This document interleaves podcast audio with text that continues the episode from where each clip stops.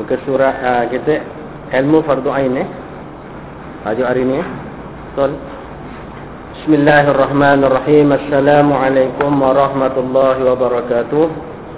Alhamdulillahi rabbil alamin wa bihi nasta'in ala umuri dunya waddin wassalatu wassalamu ala asyrafil anbiya'i wal mursalin wa ala alihi wa ashabihi wa man ihtada bi hadihi wa istana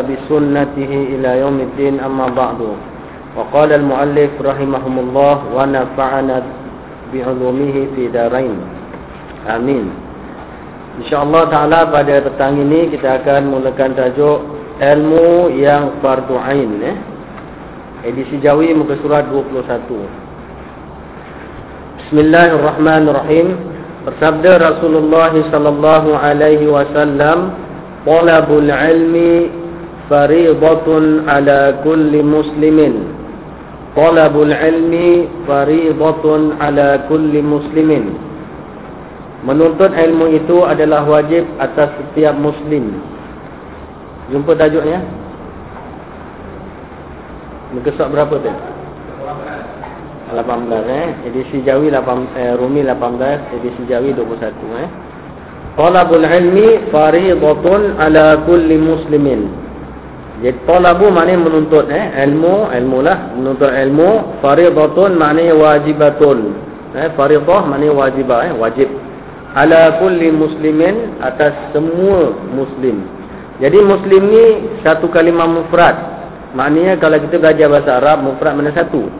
Muslim seorang, muslim lela lelaki. Kalau muslim perempuan, muslimatin. Jadi ayat ni tak kata ala kulli muslimin wa muslimatin. Eh tak perlu. Disebut ala kulli muslimin mencakupi muslimatin. Serupa kita beri salam kan. Assalamualaikum warahmatullahi wabarakatuh. Kalau naik kat dhamir kita kata.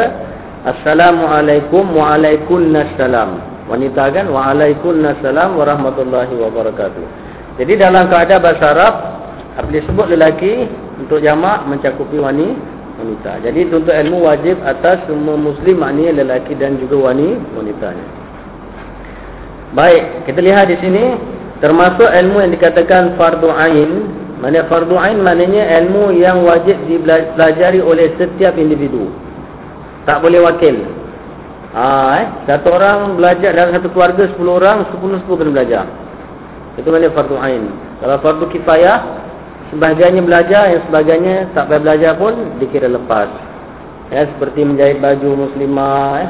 Menjahit apa baju sembahyang saya katakan fardu kifayah sebahagiannya dah boleh jahit sebahagiannya tak payah jahitlah beli je lah. Tak payah semua jadi tukang jahit kan? Ha, tu dia. Sebahagian tukang masak sebahagian tak payah lagi lah. Ha, jadi gitu. Tapi ini individu. Ialah ilmu pengetahuan yang bakal mengenalkan asas tauhid iaitu mengisahkan Allah Subhanahu wa taala yang dengannya pula dapat diketahui zat Allah Subhanahu wa taala dan sifat-sifatnya. Termasuk fardu ain juga ilmu pengetahuan yang dengannya dapat dituntut cara-cara beribadah.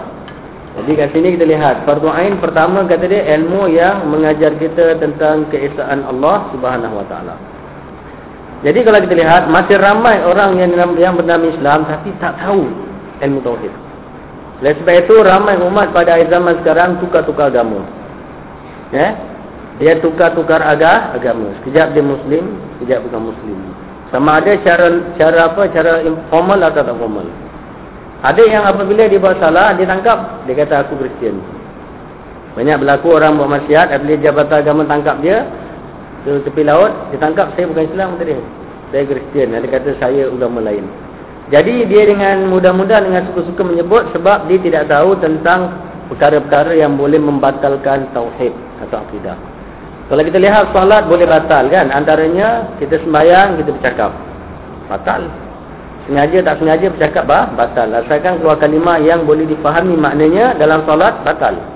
Kita sembahyang Allahu Akbar tiba-tiba orang datang baru kita kita batuk nak menyindir orang baru batal. Sebab batuk tu orang faham faham maknanya menyindir seseorang seorang. Jadi tauhid ini boleh batal. Sebab itu Said Hawa dalam kitab dia dia kata ada 20 perkara membatalkan iman. Bila batal iman kita bukan muslim lagi. Alhamdulillah. Ya. Jadi bukan solat saja boleh batal, bukan puasa saja boleh batal, maka tauhid pun boleh bah, batal eh. Pada tempatnya nanti kita akan bahas apakah perkara yang membatalkan syahadah eh, tauhid itu.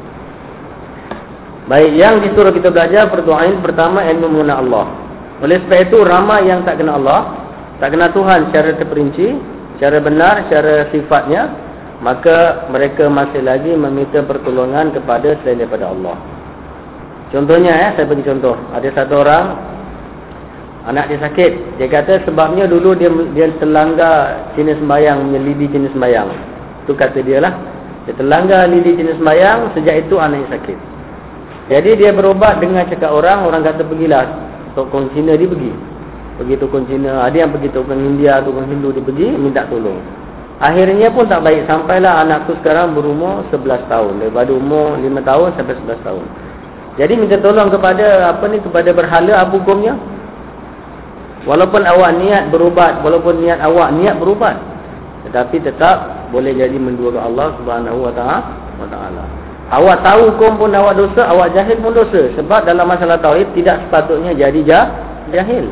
Macam mana seorang Islam boleh jahil dalam bab tauhid? Ha, ini satu masalah besar eh. Jadi apabila melakukan begitu, syahadahnya boleh batal. Kita kena mengucap balik, kena minta ampun taubat. Eh, kepada Allah. Allah terima taubat kita. Kalau kita orang ada ilmu, kita bertaubat. Dalam bab tauhid, di sana katanya, Allah akan tetap siapkan dia punya siksaan. Allah kata, Inna Allah yaghfiru ma duna zalika liman yasha' Allah mengampunkan selain daripada menduakannya saya daripada syirik kepada siapa dikendaki. Masuk ayat ni kalau dia buat syirik akan kena balasan. Menduakan Allah akan kena balasan. Lain Allah akan maafkan. Oleh sebab itu dalam bab syirik jangan main-main. Dalam bab boleh jadi murtad tak boleh main-main. Baik termasuk perdoaan juga ialah cara-cara beribadat. Selain mengenal sifat Allah, cara-cara ibadat eh. Cara ibadat maknanya ada orang dia melakukan ibadat, orang pergi haji, dia pergi haji, orang pergi umrah, dia umrah tapi dia tak belajar contohnya. Orang puasa, dia puasa. Orang semen, dia semen tapi dia tak belajar. Oleh sebab itu, dia ibadat tu betul pun tak sah, tak betul pun lagi tak sah. Ha, betul tak sah, tak betul tak sah. Sebab itu kebetulan saja betul. Ha, jadi beribadat, kalau tidak betul-betul belajar, dia belajar ikut-ikut orang je, itu tidak dinamakan ibadat. Itu ikut i, ikut. Ibadat maknanya satu pekerjaan ibadat yang kita kerjakan dengan pasti kita tahu hukum dia. Kita tahu sembahyang mesti mula dengan takbir. Bukan kita tengok orang sembahyang jelek dia angkat tangan, kita pun angkat tangan. Eh dia sujud, kita pun sujud. Lepas tu orang tu terlupa, dia pun terlupa berdiri. Ha. Ada lagi saya tengok orang salat dia jeling orang. Kita tengok. Kebetulan sebelah dia, sebelah kanan orang sembahyang tahiyat macam gini. Sebelah kanan gini, at-tahiyat tu tangan jari gini. Sebelah kiri orang lain pula sembahyang at-tahiyat tu gini. Ha, yang sebelah kiri jari dia bergoyang macam ni. Asyhadu an la ilaha illallah dia goyang. Dia jeling kiri goyang, kanan tak goyang, dia pun tak tahu apa nak, dia goyang dua-dua. Dia tengok dia goyang dua-dua dah. Wah. Dia, dia macam apa dia buat macam ni. Jadi apa sebab dia gitu, dia tengok sana, dia tengok sini. Sujud rokok tengok. Jadi salat tak sah. Ha, jadi kena belajar.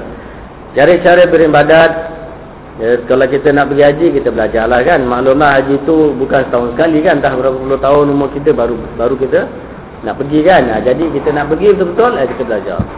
Katalah kita dah belajar, dah confirm, dah pas. Sekali dah nak pergi lima tahun datang, lupa lagi. Ha, belajar lagi. Oleh sebab tu dia adakan kursus haji kan. Supaya jangan lu, jangan lupa. Jangan kata awak, saya pun lupa. Sebab kita benda tu pergi bukan hari-hari kan. Ha, jadi kalau kita lupa, kena belajar lah. Pastikan ingat, betul baru kita pergi. Baik, kemudian yang lain dibezakan antara yang halal dan yang haram. Ha, tahu juga antara yang halal dengan haram. Tapi pada akhir zaman ni saya dapat lihat, saya lihat saya gaji eh. Kadang-kala orang pandai ni jadi bahaya pula. Contohnya saya pergi ke satu pusat pengajian eh, di di Singapura sini lah. Tak mau sebutlah pusat pengajian yang hebat ya, yang yang meluarkan sijil yang bagus. Jadi antara beberapa pelajar wanitanya eh saya jumpa berbual dia berbual antara dia. Dah banyak kes saya jumpa mereka berbual antara mereka. Apa yang dibualkan? Yang seorang tu dia bual tentang suami orang. Dia bual tentang suami orang. Bual kepada sama-sama perempuan lah. Dia bual. Kata kalau laki kau, laki kau dah cukup kesalahan dia kau dah nampak dia punya kesalahan dah terbukti apa lagi kau minta fasah lah dia yang seorang lagi jawab dia kata eh kita ada orang perempuan pun ada hak boleh boleh fasah kata dia dia nak sebut fasah pun tak pandai fasah kata dia Ah, fasah maknanya fasah ni minta cerai daripada suami sebab beberapa perkara. Jadi kat sini saya dengar perbualan mereka di beberapa tempat. Jadi mereka ni makin ada ilmu makin jadi bala. Orang jadi ada ilmu supaya bertakwa, supaya takut dengan Allah. Ini dia ada ilmu, dia cari peluang. Oh rupanya Islam ni orang perempuan boleh minta cerai, boleh fasah. Jadi dia ready je, dia kumpul kesilapan suami dia, dia nak fasah. Kalau suami dia kata kenapa? Saya ada hak nak minta cerai. Saya ada hak minta fasah. Kalau awak lelaki ada hak ceraikan wanita, saya ada hak minta fasah.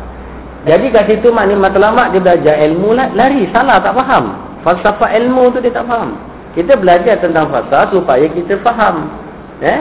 Kalau ada orang kat sana, suami dia anyaya dia, teruk-teruk anyaya. Jadi kita kat situ kita faham. Nah, sepatutnya dalam suasana ini, wanita ni boleh pergi ke mahkamah minta fasah sebab lelaki dia anyaya. Itu pun pasal kita kena tahu sebab ada lelaki ada cacat kan baru minta pasal. Ada enam cacat ke berapa tak silap saya eh. Apa dia? Lemah syahwat dia. Kemudian ataupun tak ada dia punya kemaluan, putus ke apa kena langgar, dia tak ada. Dia mesti nak kahwin. Ha, lepas tu tidak ada mampu untuk memberi nafkah. Ha, ataupun gila. Ha, ataupun sopak atau sebagainya. Penyakit-penyakit yang menjadikan lelaki itu tidak ada apa? tenaga untuk isteri. Dan isteri pun gitu juga. Kalau dia ada masalah yang sama boleh juga diceraikan. Bukan kerana perkara-perkara yang dia anda sendiri. Dia tengok lakinya tak macam laki orang sana. Laki orang sana baik dia tak baik itu saja fasah. Laki sana bagi duit satu bulan 500 dia cuma dapat 200 fasah. Auzubillah jadi kat sini maknanya dia belajar bab fasah jadi bala kat dia sebab dia jadi sebab untuk minta pisah dengan suami dia. Ini perbualan yang saya rasa dengar. Dan saya tegur mereka saudari saya kata dan maaf saya cakap. Ilmu sepatutnya orang belajar ilmu makin lama makin takut pada Allah. Kita kalau belajar bab cerai sepatutnya kita takut bercerai. Faham tak? Macam awak awak belajar bab accident. Awak kita bawa kereta kalau accident gini kena report polis ni. Jadi kalau kita dah tahu jangan kita sengaja accident. Dan kita tahu bab accident kita takut accident tu lah kalau ada accident ada orang dia suka accident dia jalan laju dia potong kita ke depan kita langgar belakang dia Ah dia pergi claim. Rosak 1000 claim 2000 kalau taksi biasanya kan. Dia swing masuk depan kita. Kita langgar dia. Dah kita salah lepas tu dia claim sampai banyak. Jadi apabila awak ada ilmu, bukan ilmu tu nak jadikan senjata untuk awak menang, untuk awak dapat satu keuntungan dunia, dunia. Kerana kita kena tahu Allah Taala Maha mengetahui Rabbukum a'lamu bima fi nufusikum. Tuhan kamu tahu apa yang ada dalam jiwa jiwa kamu, eh? Jadi bila belajar ilmu tu dia duduk bincang dia, dia asut bini orang. Asut bini orang, laki kau ni kau tengok apa kesalahan dia nanti. Kau boleh apa? Minta fasah. Jadi wanita yang begitu mulutnya eh mengajar wanita yang bodoh tentang bab ini tujuan supaya dia minta cerai dia dosa besar. Kalau sampai dia bergaduh kerana salah faham dia minta cerai awak berdosa besar sebab awak dianggap sebagai batu ah sepatutnya kita sebagai seorang wanita sama wanita Eh kalau lelaki suami kau pun tak bagus ke eh tak bagusnya baru satu tapi bagusnya kan sepuluh. Laki orang lain macam gitu tak ada kereta laki kau buruk-buruk pun ada kereta juga boleh bawa kau jalan sana sini. Laki orang gitu-gitu tak ada masa nampak senang tak ada masa laki kau masih ada masa bawa kau jalan-jalan pergi makan angin. Kau tengok keburukan dia sepuluh kebaikan dia dua puluh. Ah sebagai seorang sahabat kena gitu. Tapi itulah saya dengar perbualan tu saya tegur mereka. Janganlah begitu, eh? Ha, jadi kita ingat, apa tujuan cari ilmu? Tujuan cari ilmu untuk jadi orang beriman. Ada satu belajar lagi, dulu pun bekas belajar saya. Dulu belajar dengan saya lama dekat 5-6 tahun belajar dengan saya. Akhirnya dia masuk apa punya belajaran? Dia masuk belajaran tu tak sampai 3-4 bulan, dia masuk, dia pergi tempat orang, dia bawa satu kitab kecil, dia bawa kecil kita dia. Di mana-mana masjid, dia jumpa ustaz ke imam, semua dia belasah. Bida'ah semua dia kata. Dia salah orang ustaz yang dia kat bina'ah tu orang alim belajar sampai dekat Morocco sana 6 tahun ngaji kitab. Dia cakap ini bina'ah binadah. Ha, ustaz tu belasah dia termenung. Ustaz tu kasih kitab, engkau baca, engkau boleh baca, tak perlu baca. Habis awak tak perlu baca macam mana semua bina'ah? Imam Syafi'i pun bina'ah, Maliki bina'ah, Uzubillah. Semua bina'ah awak ni ke mazhab apa? Mazhab antu. Subhanallah eh. Ha, jadi ni. Jadi ilmu sikit. Ilmu sikit tetapi lebih banyak harta banyak eh. Jadi itu bahaya. Sebab dalam ilmu kata siapa yang mempelajari ilmu pengetahuan nak liyumari bil ulama, Saya belajar ilmu pengetahuan untuk berdialog, berjida dengan para ulama, ilmu tu akan bawa bala pada dia. Dia ada ilmu sikit nak berdebat, dua orang semua tak boleh. Kalau awak nak berdebat, pergi masuk dekat itu. Orang-orang kadiani tu pergi. Dakwah supaya dia masuk Islam. Betul tak? Kepada ustaz-ustaz dekat masjid, kau pergi debat dengan ustaz dan meja, orang tu dah tentu alim pergi belajar kat luar negeri. Kalau silap pun biasalah manusia. Tapi awak tak ada ilmu hantam orang, tak boleh. Hentam ulama, dia kata apa dalam dia, ulama, dia kata Imam Ghazali pun kata dah menyeleweng subhanallah. Oh, Imam Ghazali pun hentam dia kata menyeleweng. Tak ada kerja ke awak hentam ulama? Ha, ini bahaya eh. Ha. La taqfu ma laysa laka bihi ilmun. Jangan kau berkata sesuatu yang kau tak ada ilmu tentang tentangnya. Ah tu bahaya eh. Jadi kita belajar yang wajib apa dia? Belajar yang mana halal, yang mana haram. Aku ah, dia penting. Oh ini halal, ini haram kita tahu eh. Dan mana satu yang dilarang oleh agama dan mana satu pula yang dibolehkan. Inilah urusan hidup sehari-harian. Hidup sehari kita. Mana yang halal, mana yang haram kita tahu. Banyak lagi benda halal yang haram, kita tak tahu. Dan banyak juga yang kita tahu, tapi kita langgar. Sebab apa kita langgar? Sebabnya kita dah zaman sekarang, semua orang langgar. Apabila semua orang langgar, jadi ada kita langgar pun kita rasa tak tak jadi salah. Sebab semua orang macam aku. Semua orang langgar benda haram. Kita pun langgar juga. Setengah ustaznya, ulamanya pun kata halal juga. Kenapa halal? Sebab halal dah orang semua dah buat. Jadi hukumnya boleh sebab semua orang bi bikin. Ah ini banyak contoh macam itu eh. Contohnya maaf cakaplah contohnya penyanyi jadi dia kata penyanyi jadi pendakwah. Ada setengah di sana di apa di Malaysia dia kata ada setengah orang yang dianggap alim juga bagi fatwa bagi pandangan kata dia uh, salah seorang penyanyi wanita di Malaysia tu dia kata pendakwah. Dah dikeluarkan pandangan dia kat, kat apa dekat TV penyanyi ini pendakwah. Pendakwah apa kalau dah buka rambut, dah pakai belah-belah, dada semua, dia kata pendakwah. Jadi apabila seorang alim kata dia ni pendakwah, semua ikutlah, oh ni pendakwah. Tengok penyanyi ini, nyanyi kat TV, tak apa, dia pendakwah. Masalah kita tengok tak tengok tu kerja lain. Tapi masalah, nak kata halal jadi haram, haram jadi halal tu, Alhamdulillah. Ha, tu dia eh. Baik. Kemudian, kita tahu juga tidak uh, halal dan haram boleh dan tak boleh dalam kehidupan harian harian kita. Eh? Termasuk juga ilmu yang fardu ain ialah ilmu yang mengenalkan hal ehwal mati. Eh? Ha, itu juga kita kena belajar ilmu hal ehwal mati mengenai sifat-sifatnya yang terpuji seperti bersabar, bersyukur dan bermurah hati. Tentang hati, sorry ya, afwan. Al-ihwal tentang hati. Jadi hati kita ni biasanya nak apa? Hati ni biasanya nak apa yang kita suka. Mata suka, itu dia. Dan tak kira benda tu baik tak baik, halal ke haram tak kira. Yang penting hati aku suka. Dah tak kira. Bini orang ke tak bini orang ke, berbanyak orang skandal dengan bini orang. Banyak perempuan kat dunia banyak eh. Bini orang juga dia nak. Ha, tu dia. Jadi maknanya dia tak tahu. Jadi yang penting kata dia hati dia. Bila hati dia suka dah tak gila haram. Ha, ini tak boleh eh. Ini ikut rasa, ikut hati dia. Jadi kita tahu mengenai sifat-sifatnya yang terpuji. Sifat hati yang terpuji seperti apa? Sabar. Sabar memang senang cakap tapi nak amal su susah. Sabar sebut pun senang. Suat ba'ra sabar. Habis. Senang kan? Kita cakap dengan orang sabar. Cukup senang cakap. Nasib baik aku sabar. Dia. Nasib baik aku sabar. Kalau aku tak sabar, kepala dia putus. Telinga kau tu dah koyak lah. Itu dia kata sabar. Nasib baik aku sabar. Dia. Cuma koyak sikit telinga kau. Dia. Kalau aku tak sabar, kepala kau putus. Kalau sabar telinga orang sampai koyak, tak sabar lah. Mak dia pukul anak dia ke depan. Nasib baik mak kau ni sabar, tapi anak tu dah macam nak mati dah. Bentuk dia sampai bilai dia pukul. Nasib baik mak kau ni sabar. Dia. Bapak dia datang, bapak dia pukul kaji. Nasib baik bapak ni sabar. Ha, kau macam nak retak tulang dia. Ya. Ha, dia kata nasib baik sabar tapi dah apa jadi. Jadi sabar memang susah nak diamalkan kecuali dia perlu kepada latihan. Macam mana latihan bersabar ni agaknya? Kena exercise satu hari 20 km ke? Boleh sabar. Ha? Jadi apa kita nak buat? Sabar ni cara dia selesai dia lah selalu jumpa orang miskin. Selalu jumpa orang susah. Kalau sehari hidup nak jumpa orang senang, orang kaya hidup, cuma orang mewah, orang bangsawan, ada nama, ada kedudukan, tak boleh sabar. Walaupun awak hari-hari pergi masjid, hari-hari duduk kat masjid, tapi awak duduk cuma dekat ofis, Duduk dengan orang besar-besar Dengan management saja Tak pernah duduk dengan Wak kebun Tak pernah duduk dengan Wak yang cuci tandas. Orang nak sabar macam mana? Jadi dia ada latihan dia. Kalau kita jadi officer ke manager ke Kita kena menghadapi Pergi keluar tengok orang buat kerja Sampai tangan kena minyak eh, Sampai tangan-tangan luka-luka Buka skru buka apa Baru boleh sabar Tapi kalau duduk office dengan necktie gitu saja Tak pernah jumpa orang bawah Nak sabar macam mana Tak boleh Jadi dia perlu kepada apa Latihan sebab buktinya Rasulullah SAW dia kalau makan minum di majlis dia duduk dengan orang miskin. Dia cari orang miskin duduk kat situ. Dia nampak orang miskin balik pasar bawa barang, Rasulullah tolong angkatkan barang tu ditaruh atas kenderaan ataupun dia hantar sampai depan pintu. Tolong angkatkan taruh depan pintu rumah. Ah ha, begitu apa dia latihan-latihan roha rohani yang dibu yang dibuat.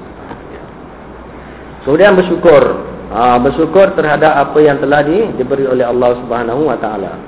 Jadi bersyukur ni mengikut kadar masing-masing.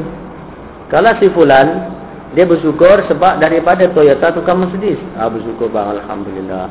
Yang seorang tadi dia kena sabar daripada chopper tukar kepada apa basikal apa yang baik sikit daripada chopper? Alibaba. Ha?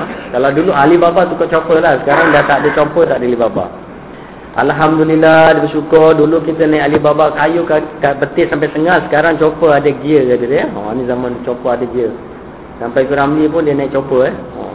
Chopper dia tukar dia laju. Jadi maknanya dia alhamdulillah bersyukur kerana daripada Alibaba tukar chopper. Yang orang kaya pula dia bersyukur dari Toyota tukar Merc. Ha, jangan pula bang kita ni bila nak tukar Merc? Eh takkanlah daripada Alibaba nak tukar Merc. Alibaba tukarlah dulu. Paling-paling pun tukarlah. Apa ni Suzuki Swift dulu ke kan? Tapi dia tak sabar dia nak tukar Merc macam jiran sebelah. Jiran sebelah memanglah dia dah daripada dia dah naik Toyota yang apa yang mewah tukar Merc tu biasa. Awak daripada basikal takkan tukar Merc juga. Sabarlah naik Swift 1.3 pun jadilah eh. Walaupun power tak cukup tak apa. Sabar alhamdulillah syukur eh dapat. Jadi maknanya ada dia punya peringkat dia. Ha tu bersyukur dengan apa yang dia beri. Murah hati. Murah hati juga perlu latihan. Eh kalau kita berjiran murah hati mana kita masak lebih sebab kata Rasulullah kalau kita masak sup lebihkan kuah. Kalau awak berjiran masak sup lebihkan kuah supaya dapat beri jiran. Jiran yang ada di di sebelah eh. Ha tu dia. Kalau kita masak maklumlah sup bau dengan kuat kan. Sup ni belum masak baunya dah masuk rumah orang sebelah dah. Orang sebelah dah hidung dia terjongkit-jongkit dekat tingkap eh. Wah apa orang ni masak ni sedap betul lah. Kita lebihkan kuah. Jangan lebihkan kuah kasih kuah aja. Main lebihkan kuah supaya dia beri itu sempurna. Ah ha, lebihkan kuah apa dia untuk diberi pada jiran tetangga murah hati murah hati tentang wang ringgit murah hati tentang ilmu pengetahuan ini semua latih tak latih sedekah tak boleh murah hati. Ha, eh? Ini mesti kena latihan. Apabila kita bermurah hati eh? Kita menghadapi suatu kesulitan kita kasih orang duit ke kita pinjamkan orang dia lama-lama dia tak bayar saya katakan. Kalau awak tak biasa memberi awak kena tipu 100 awak dah tak bisa malam. Tapi kalau awak dah biasa memberi awak ditipu seribu, dua ribu pun awak tak kisah lagi. Awak kata tak apalah Allah Ta'ala apa, itu bukan rezeki aku. Ha, jadi maknanya dia boleh menghadapi kesabaran dengan murah hati dia akan bersabar dengan menimpa musibah. Orang yang tidak murah hati ditimpa musibah dia tidak akan sabar. Oh, ini latihan. Berakhlak tinggi, eh, berakhlak tinggi. Tinggi akhlak tinggi kita tahulah mencakupi segala bidang uh, perkara. Akhlak yang mulia eh bergaul bergaul baik dengan jiran tetangga tetapi dalam bab gaul ni kita boleh memulau orang yang merosakkan kita orang yang kawan-kawan yang boleh rosakkan perangai kita akidah kita hidup kita kita kena pulau. Ha, ini ada dalam kitab Imam Ghazali sendiri dia kata ini termasuk dalam bab mujahadah. Orang yang menyayangi kawan dia dia terlalu sayang kawan dia tetapi kawan dia boleh merosakkan hidup dia. Mengasut dan sebagainya dia kena tinggalkan kawan dia itu adalah satu mujahah mujahadah dan akan diberi pahala yang besar. Sebab apa dia beri pahala sebab nak tinggalkan orang yang kita sayang kita kasih kawan baik bukan senang kan? Kita dah rapat dengan dia kawan tiba-tiba perangai dia tak senonoh kita diwajibkan tinggalkan dia. Kita rasa tak boleh berat tapi kita terpaksa tinggal. Ya? Sebab apa terpaksa tinggal? Sebab itu perintah Allah. Hadis kata pada al-mar'u ala dini al-mar'u ala dini uh, subhanallah sebab saya lupa masuk uh, ayat tu eh. seseorang itu mengikut perangai kawannya. Ala dini khalili. Ha almaru ala dini khalili falyanzur ahadukum man ahadukum man yuqalil maka hendaklah dia melihat siapa yang dia nak buat kawan. Ha jadi kat situ kalau kawan tu kita tengok mengasutlah ajak kita main judi ajak maksiat ajak lawan suami ajak tipu bini misalnya katakan. Ha kita pulau kan dia. Ha tu dia. Itu dapat pahala eh Begitu juga dengan sifat-sifatnya yang terkeji. Dengan sifat-sifatnya yang ter yang terkeji. Seperti balas dendam. Ha, balas dendam biasa kita suka eh, kita geram aja bila orang buat kita kan. Jadi hati tu nak balas dendam. Kadang-kala kita tak belajar pun balas dendam, tapi kita nak balas dendam. Sebab apa? Padahal kita tak pernah belajar dekat sekolah ke, sekolah rendah ke, tiba-tiba sifat balas dendam tu ada di dalam hati kita. Automatik ada. Sama ada setan yang ajar ke ataupun pengalaman hidup yang menga yang mengajar eh. Jadi bila kita disakiti, kita jadi balas nak balas dan nak balas dendam. Rasa nak balas dendam ada tapi tak buat. Tak tak buat dapat pahala. Rasa ada dan buat dapat satu dosa. Rasa ada tapi nak buat takut dosa dapat pahala. Ha, eh? Jadi rasa tu memang semua orang ada, betul tak? Ha, rasa geram ya. Kadang-kadang bukan dengan sesiapa nak belanja dengan suami sendiri atau dengan isteri sendiri pun balas dendam. Geram sangat kan? Apa tak geram? Kata dia aku nak kahwin dengan dia habis banyak ribu puluh ribu semua serba dua. Ha, rantai kaki serba dua rantai leher serba dua semua. Tiba-tiba kahwin baru sebulan duit antara habis dan tak cerai. Sakit tak hati? Dia kat bank dah habis kumpul 10 tahun kumpul duit. Tiba-tiba ada masalah sikit dia minta cerai punya dia ada matai lain. Apa suami tak marah? Ya? Handal macam hang tua pun marah. Oh, hang tua lagi marah. Ha? Oh, jadi dia marah sangat. Jadi dia marah sangat apa nak buat? Ah, mulalah. Rasa apa? Menyumpah serana, sia-sia jadi bomoh. Apa dia kata dengan perempuan dia, dengan bekas isteri dia, kata, jaga kau, kau takkan kahwin sampai bila-bila. Dia pergi mana, dia habiskan duit, dia pergi naik kereta api, pergi siam di mana, ambil ilmu, kena habis sakit, mati. Ha, dia. Jadi balas dendam, eh. Jadi memang kita ada perasaan itu tapi kita kena lawan. Jangan sampai dilakukan dendam tadi. Dengki. Dengki tahu tak macam mana? Dengki itu katalah jiran sebelah kita ada buat maksiat, kita report polis. Itu dengki ke bukan? Itu tak dengki eh kalau dia buat maksiat atau buat kejahatan yang bahaya. Kita tahu tegur pun tak jalan, kita report polis. Dan kita tahu kalau polis datang tak jadi mudarat sangatlah paling-paling polis warning. Ha, itu tak apa lagi.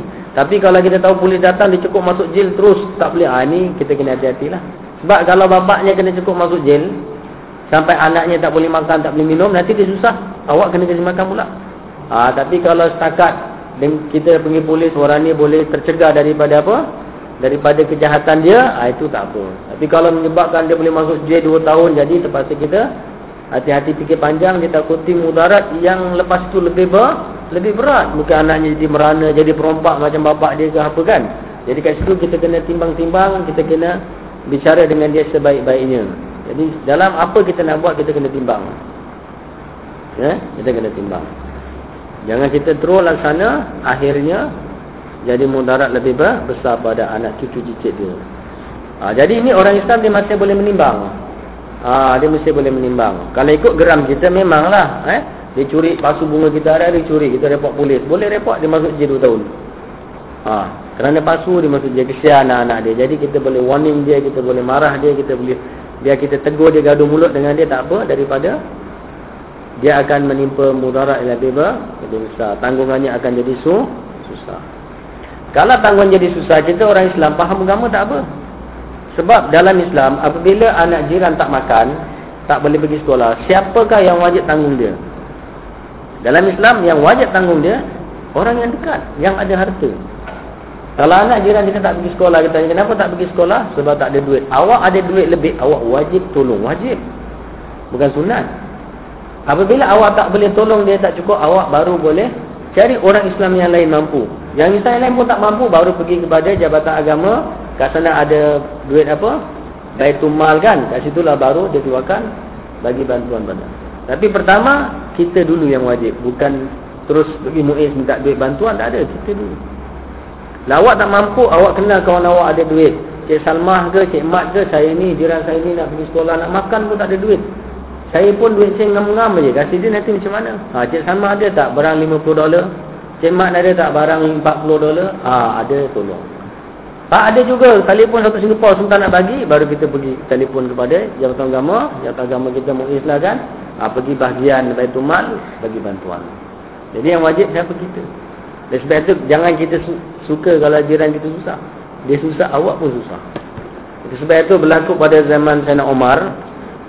Satu orang mencuri makanan kan. Mencuri. Kena curi, yang kena curi ngadu Sayyidina Omar. Dia kata, orang ini si pula mencuri aku punya makanan. Kata Omar, Sayyidina Omar, kalau dia curi lagi, kepala engkau yang aku penggal. Dia tu penggal. Kenapa pula aku kena penggal? Dia curi, aku punya makanan, aku kena penggal.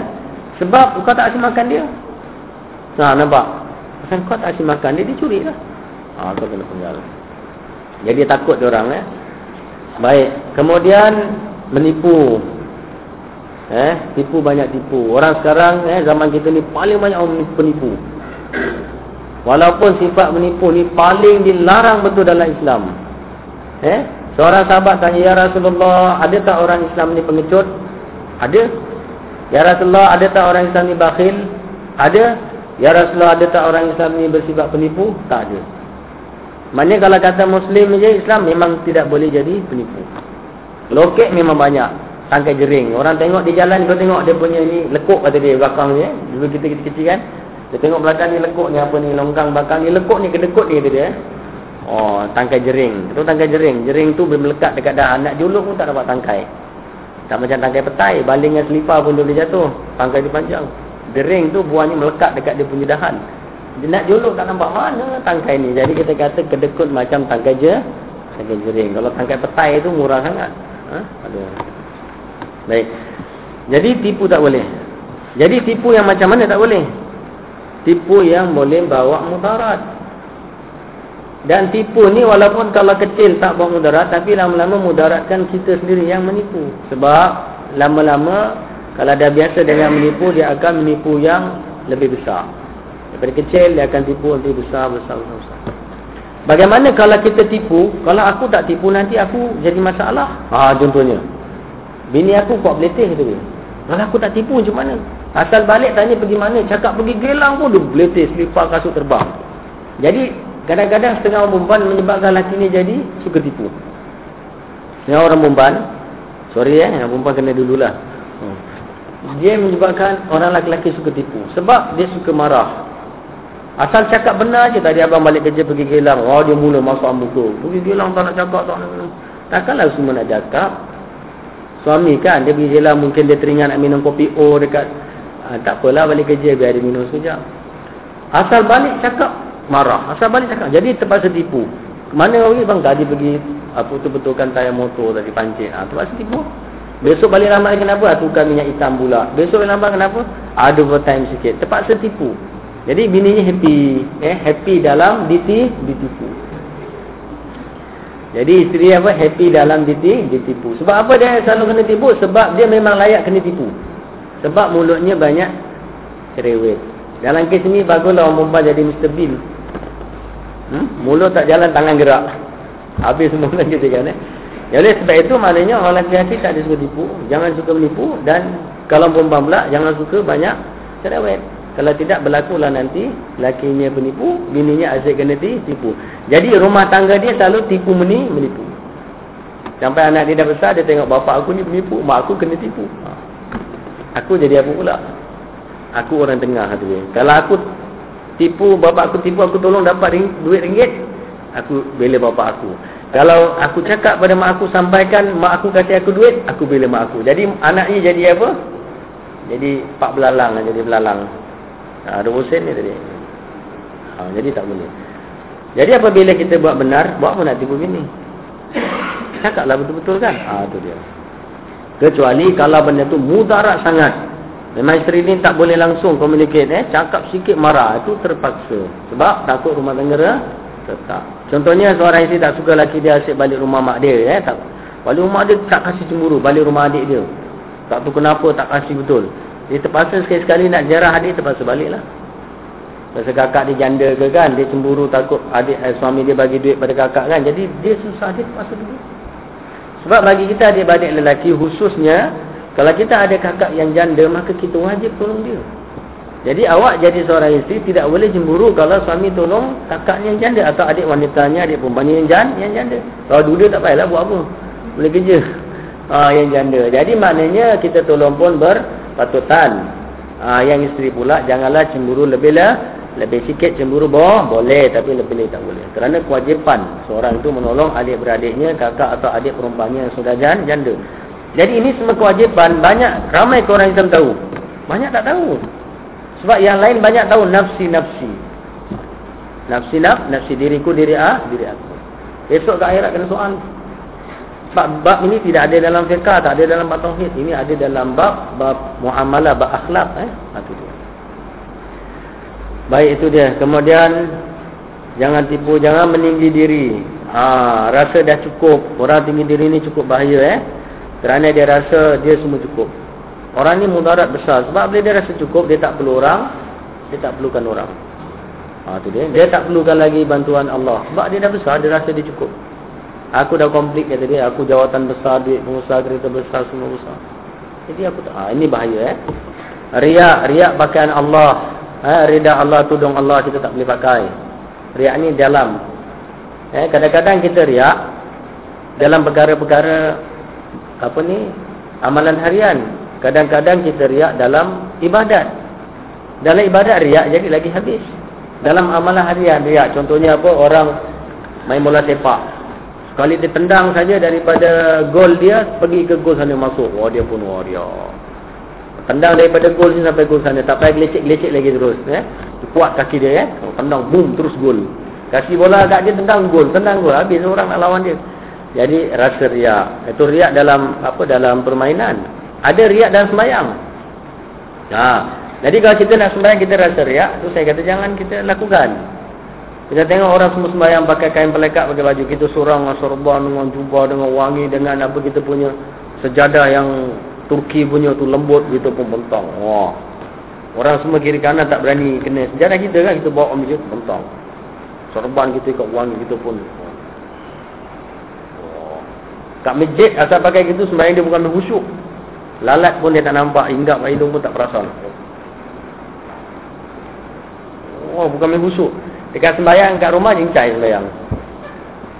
Jadi sembahyang untuk apa tu? Orang tengok habis tak ada pahala. Lebih baik awak pakai biasa biar orang tak tengok awak. Allah je tengok awak. Allahu Akbar. Surah pun yang pendek-pendek dah sudah. Assalamualaikum warahmatullahi wabarakatuh. Selesai dapat pahala. Jadi kalau nak betul-betul nak wangi jubah, pasal keadaan di luar semua orang biasa gini. Awak lain, orang kan nampak lain. Atau sorban besar sikit tu. Wow. Sampai nak sujud serbamu sangkut. Orang duk tengok dia je. Jadi timur riak. Bila tengok riak, awak pergi biar air tukar sudah. Tukar sungkup biasa. Sebab apabila ada perasaan riak, saya kita teruskan ibadat, habis. Oh, awak tengok bukan senang nak jaga eh. Ada orang tak cantik pun riak. Orang semai pakai songkok dia seorang botak licin dia pun riak. Allahu akbar dia riak dengan botak licin dia tengok. Imam pun tak menjaga dia. Eh, dahlah tak cantik riak pula ini lagi bala.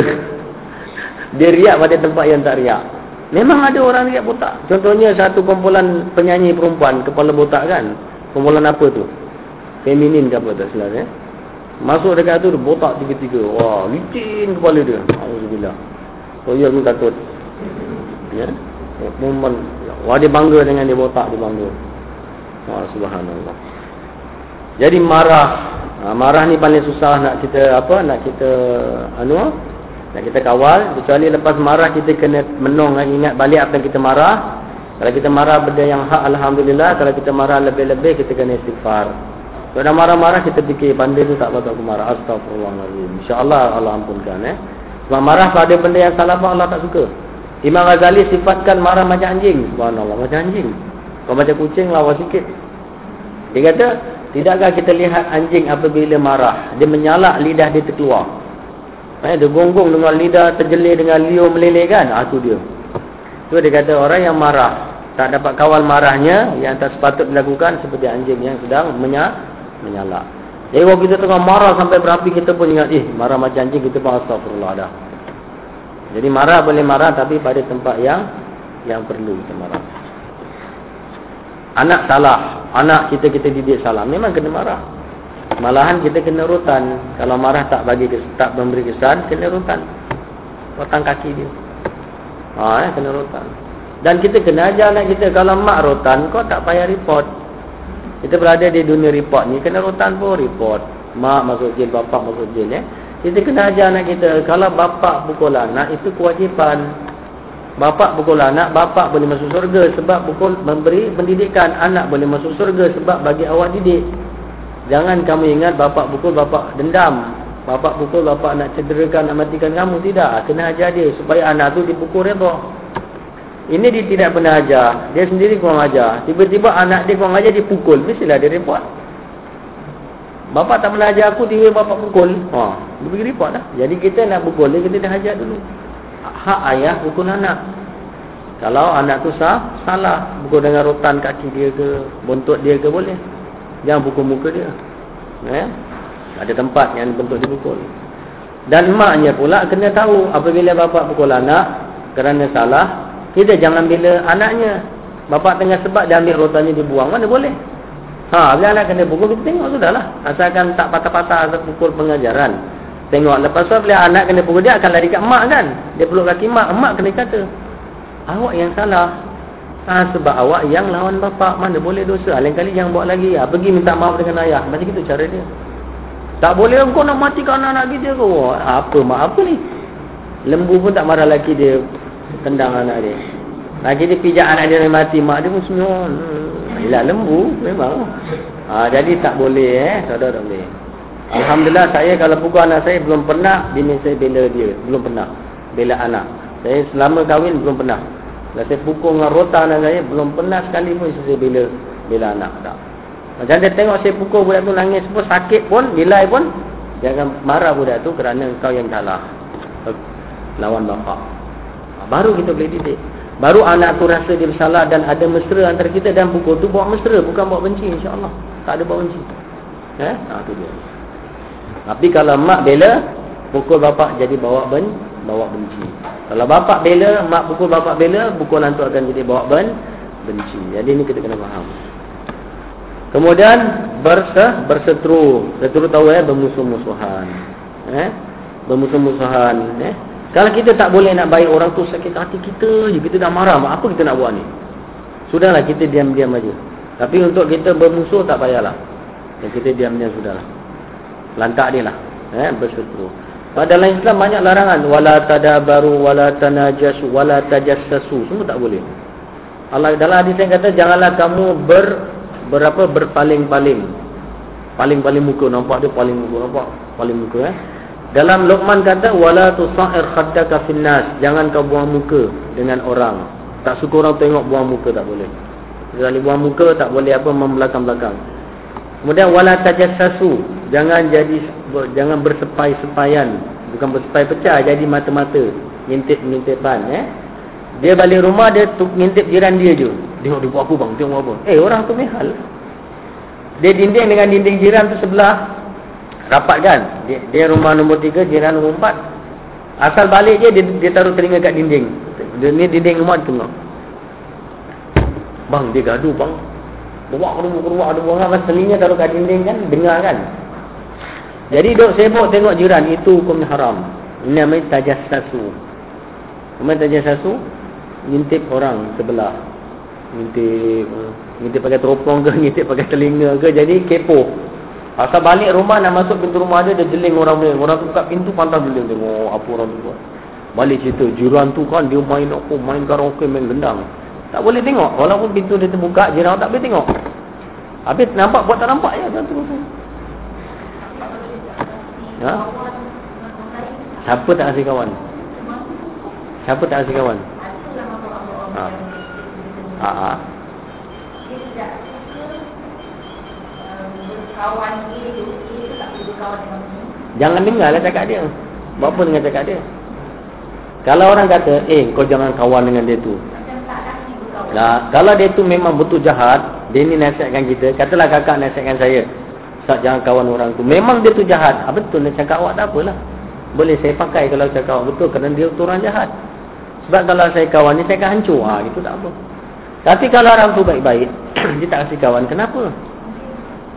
Ha, hasad tu. Ha, jangan peduli lah. Eh?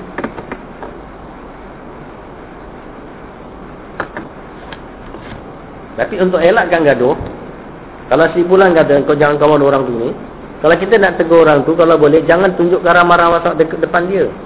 Sebabnya nanti kalau kita ramah-ramah sangat depan orang yang dilarang, dia pula musuh kita. Dah jadi musuh lagi. Jadi maknanya kita pandai-pandai agak-agak lah. Agak-agak. Ha, mungkin sakit jiwa. Mungkin juga tak tengok, tak tahu. Ha, eh? ha, itu kena jagalah. Mungkin dia ada hasad dengki. Mungkin dia ada ada masalah peribadi dengan orang tu. Ha, yang penting kita boleh timbang yang mana baik mana buruk. Kemudian membenci dan kikir. Kikir ni kedekut. Eh? Membenci uh, dan kikir.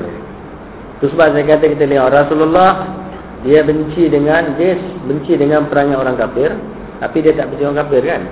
Kita pula benci dengan orang kafir tapi tak benci perangai dia. Ha tu kan terbalik. Tengok orang kafir macam benci nah. Tapi perangai dia kita buat kadang-kadang lebih daripada dia pula.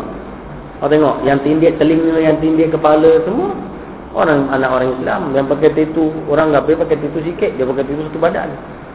Kita dengar orang kafir pergi apa pergi telanggar masjid bukan dia langgar masjid pun terlanggar aje oh dia marah kau main. Bukan dia nak langgar dia terlanggar aje kita marah tapi kita kita mengamalkan macam amal kafir kita tak marah. Ha, jadi terbalik sebab Rasulullah benci perangai orang kafir tak benci orang kafir. Kita benci orang kafir tapi suka perangai kita. Jadi kita sekarang nak kembali kepada umat kita. Ya? Kita pada orang kafir mereka adalah orang yang sepatutnya kita dakwah kepada Islam. Bukan nak benci dia. Dan dakwah dia kepada Islam. Ni Islam indah. Kamu boleh lihat Islam. Ha, kita perlu tunjukkan dia. Ya? Kemudian dan seterusnya Maka mengetahui apa-apa yang harus dilakukan dari sifat-sifat yang pertama Dan apa-apa yang harus ditinggalkan dari sifat-sifat yang kedua eh. Pertama sifat yang baik, kedua sifat yang buruk lah, eh. Iaitu adalah fardu ain. Mengetahui mana yang buruk dan mengetahui mana sifat yang baik adalah fardu ain. Maknanya membelajar ilmu tasawuf seperti ini, kita kita akhlak seperti ini adalah wajib. Bukan belajar tarikat wajib, jangan salah faham eh. Belajar yang wajib belajar tasawuf adalah tasawuf yang seperti ini, bukan tarikat. Sebab kita kena bezakan antara tasawuf dengan tarikat eh. Kalau kita kata tarikat, tarikat tu maknanya mengikut satu-satu kumpulan. Ada satu guru dia, contohnya Naqsyabandiyah, eh. Dia ada kumpulan dia dengan guru dia dengan cara dia. Ha, Derderiyah dengan cara dia. Faruqiyah, Umariyah, Burhaniyah, Syazaliyah dan macam-macam Sanusiyah, banyak tarikat ni. Ahmadiyah, Muhammadiyah dan apa-apa lagi banyak tarikat. Jadi kita tak boleh kata ikut tarikat ni wajib. Sebab kalau kata tarikat ni wajib, yang mana tarikat awak nak ikut? Kalau ini wajib, ini wajib, ini wajib. Kalau tarikat tempat kita ada 100, kena ikut 100 tarikat. Mampu kawan nak beramal? Jadi yang wajib adalah asas-asas ah, akhlak. Eh, iaitu ilmu sama ada dinamakan dengan nama tasawuf ataupun dinamakan dengan tazkiyatul apa? Tazkiyatul nufus ilmu pembersihan pembersihan ji jiwa ni eh. Seperti buku Imam Ghazali ni, ini yang wajib kita pelajari. Ha tu dia. Membersihkan jiwa. Baik, kita masuk tajuk satu kitab Aqidah Ahli Sunnah. Kitab tu maknanya bab lah eh. Aqidah Ahli Sunnah. Dua kalimah syahadah sebagai salah satu dasar Islam. Semua orang tahu iaitu asyhadu an la ilaha illallah wa asyhadu anna muhammadar rasulullah. Itu dia.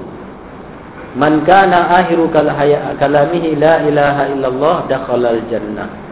Siapa yang pada akhir hayatnya besok mengucapkan la ilaha illallah masuk surga. Kita dah nak meninggal ni dah ada mata dah kelip-kelip pun nak meninggal. Kita pun kata la ilaha illallah atau la ilaha illallah muhammadur rasulullah dakhala al-jannah. Masuk surga. Rasulullah ditanya oleh sahabat, "Wa in zana wa in zana wa in sariqa?" Ya Rasulullah, walaupun dia ni pernah berzina dan mencuri, Rasul kata, "Wa in zana wa in sariqa?" Walaupun dia mencuri dan dia pernah berzina juga. Sahabat tanya lagi, "Ya Rasulullah, wa in zana wa in sariqa?" Iya, walaupun berzina dan walaupun mencuri, masuk surga juga. Sahabat tak puas hati. Tanya lagi kali ketiga. Rasul kata, ya wa in zana wa Walaupun dia pernah berzina dan pernah mencu, dia masuk surga juga. Sebab akhirnya dia mengatakan la ilaha illallah Muhammadur Rasulullah. Ataupun yang pendek la ilaha illallah. Cuma proses masuk surga ni kata ulama dia akan di dicuci dulu ataupun diazab dulu di neraka. Akhirnya baru masuk surga. Tak samalah dengan orang yang syuhada eh, iaitu dia masuk surga terus dengan hisab eh tanpa dikira-kira banyak lagi. Ha. Kalau ahli badar eh yang berperang dengan Rasulullah dalam perang badar itu terus masuk surga. Allah kata qad ghafarallahu ahla badrin. Allah telah mengampunkan sahabat-sahabat ni yang ahli yang ikut perang badar. Mereka semua masuk surga. Maksudnya eh.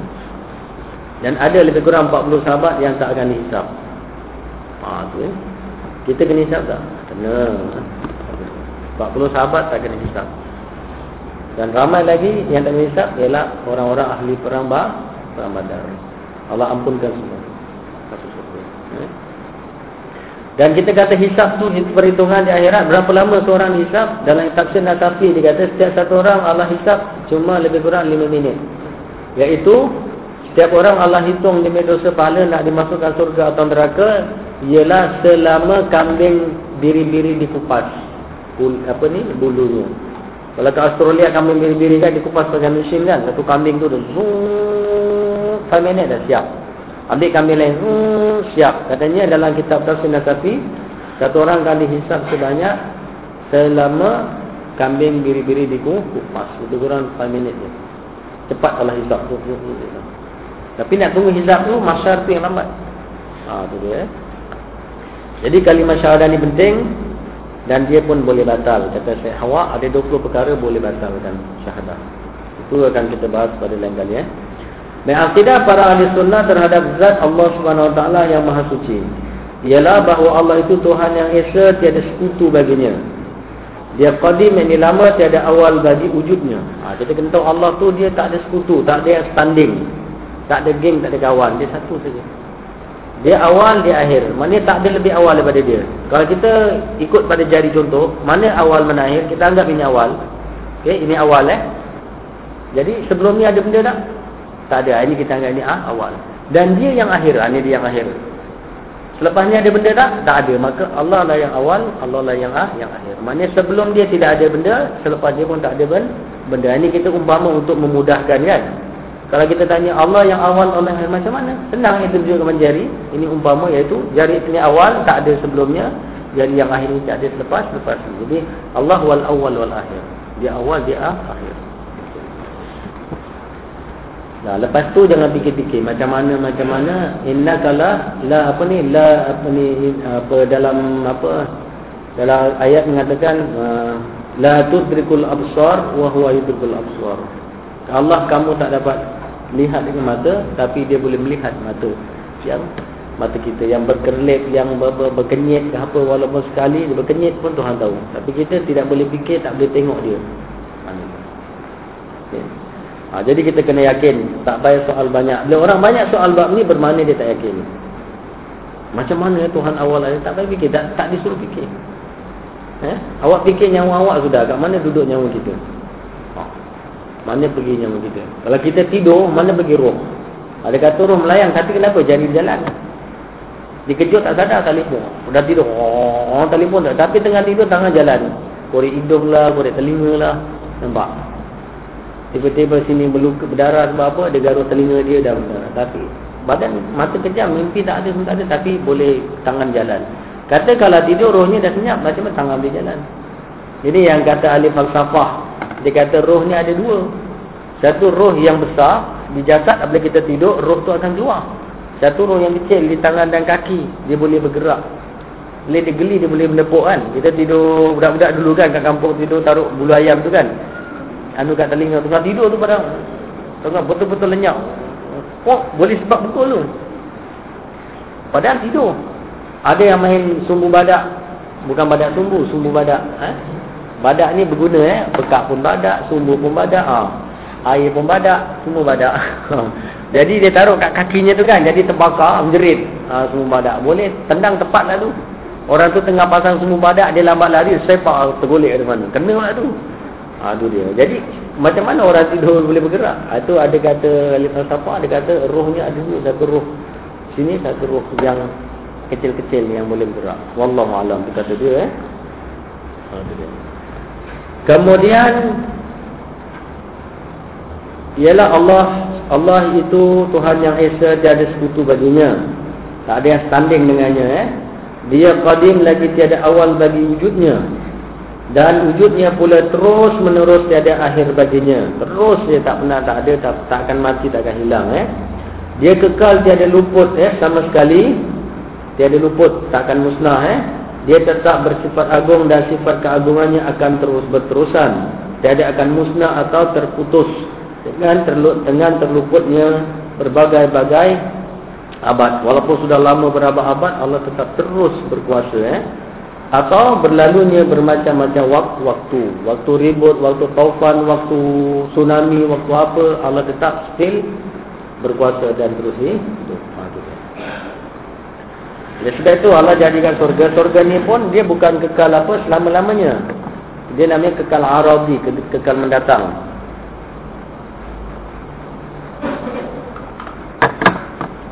Kekal mendatang maknanya kalau Allah dah tak nak surga dan isinya, Allah boleh musnahkan surga. Orang Islam akan masuk surga. Sampai bila surga tu sampai Allah tak mahu, Allah tak. Kehendak Allah nak hapuskan, nak kekalkan, nak itu. Surga tu mana kekal arah di datang. Tapi Allah, dia tak ada hapus. Dia terus sampailah bila-bila.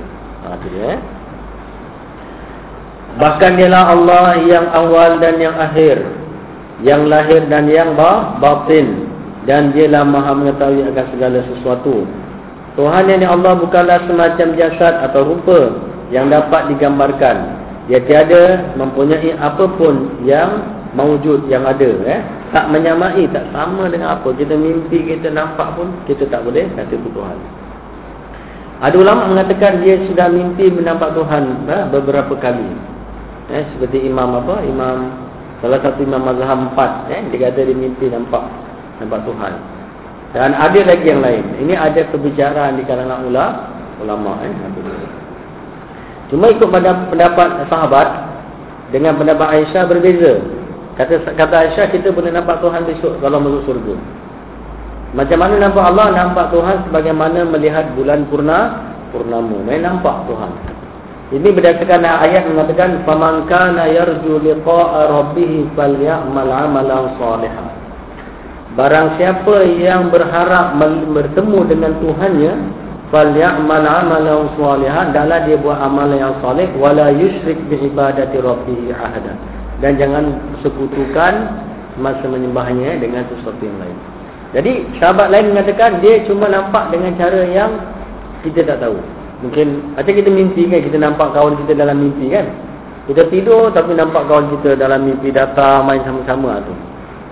Ada kata dia menampak Allah dalam bentuk seperti itu Tapi kata Aisyah dan mazhab yang lain mengatakan Kita nampak Tuhan macam nampak bu bulan ha, Jadi maknanya Oleh sebab itu orang-orang yang soleh dulu Ulama salafus soleh eh, Yang ahli amal Dia memang harap betul nak tengok wajah Tuhan Baca kita tak terfikir nak tengok wajah Allah kan Nak tengok wajah mata air dia dia ha, Kita tak terfikir nak tengok wajah Allah Kita cuma fikir apa yang kita ni orang standard kita fikir nak masuk surga betul tak?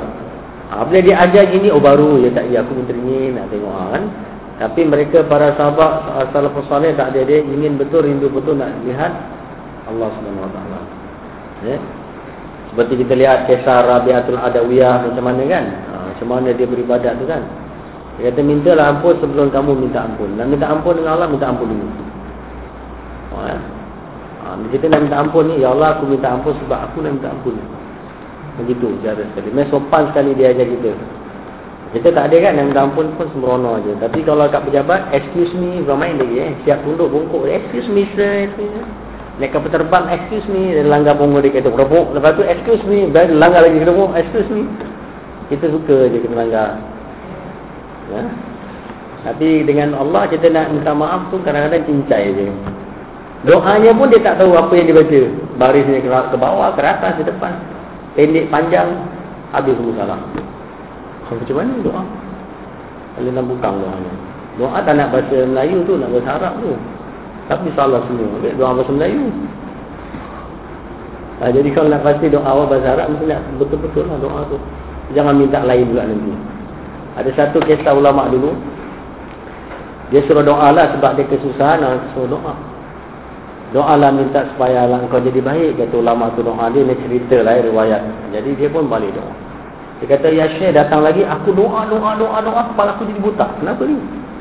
Doa, doa, doa jadi buta. Syekh tu tanya apa yang kau baca. Dia kata, dia kata Allah mahalik rasul. Khalik mana? Khalik boleh botak. Kata khalik jadikan. Kha dia bagi ha. Kata ya Allah jadikan aku orang yang baik. Dia kata ya Allah botak. Kata jadikan kepala aku sebaik-baik kepala. Maksudnya bijak lah. Dia pergi baca ya Allah botakkan aku sebaik-baik botak. Ha, licin lah. Aku doa-doa je licin kepala aku ni. Jadi dia salah baca. Ha, ini cerita eh. Cerita-cerita daripada ulama-ulama dulu. Bila salah baca. Ha, kemudian Bahkan dialah Allah yang awal dan yang akhir, yang lahir dan yang batin dan dialah maha mengetahui akan segala sesuatu. Tuhan Allah bukannya semacam jasad rupa yang dapat digambarkan. Dia tiada menyamai apa pun yang mewujud, yang ada. Eh? Begitu pula dengan mewujud itu tiada pun menyerupainya. Dia tiada dilingkari oleh seluruh penjuru dan arah. Nampak? Allah tidak dilingkari. Maknanya, kalau kita ni, kita katalah botol. Betul ni dilingkari penjuru kan? Ha, ni penjuru. Dia ada penjuru. Ada sini. Mana kalau dia pergi penjuru sini, dia jatuh. Ha, kalau dia pergi penjuru sana, dia jatuh. Jadi Allah ni tidak dilingkari penjuru. Mana tak ada hujung, dia boleh tergolek. Tak boleh hujung, dia tak boleh, boleh jatuh. Betul? Dilingkari oleh penjuru. penjuru. Selain dari penjuru meja ni, kita boleh anggap dia dilingkari oleh penjuru masjid. Penjuru masjid dilingkari, dilingkari oleh penjuru landscape kebun. Penjuru kebun dilingkari oleh penjuru jalan raya dan semua ada penjuru. Akhirnya dunia yang bulat dilingkari oleh penjuru apa ni? Suasana lapang. Jadi Allah tidak. Tak ada penjuru lingkar dia. Jadi macam mana? Tak payah fikirlah. Eh? Ha, innaka lan apa la tudrikul absar eh. Kita punya pandangan tak akan dapat capai. Ha, fikir pun jadi dulu eh. Baik dia tiada pula bertempat. Sama ada lapisan-lapisan bumi atau langit. Tak duduk kat langit tak duduk kat bumi. Ha, eh? Tuhan tak perlu tempat. Kalau Allah perlu tempat dia duduk jatuh. Jadi tak perlu tempat. Malah dia beristiwa. Yang ini memerintah di atas aras mengikut keadaan yang dia telah permankan eh? dan Allah ada satu tempat namanya aras aras tu kita bahasa kita kata tempat singgah sana tempat raja bersinggah sana tu eh? Jadi Allah ada aras dan selalu diangkat arasnya oleh samania malaikat lapan yang besar-besar. Ya? Jadi macam mana aras tu Allah ada aras Allah di situ itu semua kita tahu beriman dengan wajib tapi tanya bid bid'ah. Ya? Jadi kata Allah aras Allah diangkat oleh lapan malaikat yang besar-besar yang gagah-gagah. Ni macam mana? Kita tahu kita dengar sudah, kita tak payah nak dah tanya sebab al-iman bihi wajib wasu'alu anhu bi bid'ah. Beriman dengan aras Allah wajib, bertanya bi bid'ah. Sebab kalau kita tanya tak ada siapa boleh jawab. Ada benda yang kita perlu tahu, ada benda yang kita tak perlu tahu. Tak perlu tahu eh. Kalau kita pergi doktor, doktor saya sakit mata, awak perlu tahu doktor saya sakit mata, doktor kata awak kena glaukoma. Okeylah. Doktor pun kata, apa tu glaukoma doktor? Dia kata urat belakang menekan sehingga urat tu bengkak dan sakit. Ha, tekanan terlalu kuat. Doktor kasih obat titis makan. Kita boleh tanya lagi ke doktor urat yang macam mana tu urat yang kecil ke yang halus doktor kata kau ni diam-diam sudahlah aku dah kau baik sudah soal aku bedah mata kau korek pun kau tak ada mata eh jadi banyak soal pula eh itu dia yang Allah Ta'ala bagi suruh kita kaji suruh kita tengok ha, kita kaji tengok yang Allah kata tak payah kaji tak tengok kita diam-diam atau dengan makna yang dia kehendaki dia berada di atas aras yang dan langit. Jadi maknanya Allah berada atas aras macam mana maknanya? Wallahu alam. Tuhan saja yang tahu. Yang tahu. Eh? Kan dalam ayat Quran kata sumastawa alal alal arus kan. Kemudian Allah SWT pun bersinggah sana di atas ha, arasnya. Jadi macam mana duduk macam orang ke? Wallahu alam jangan tanya. Jajak bahasa tu hanya Allah yang tahu. Ya? Malah di atas segala sesuatu hingga ke batasan eh? ke batas bumi.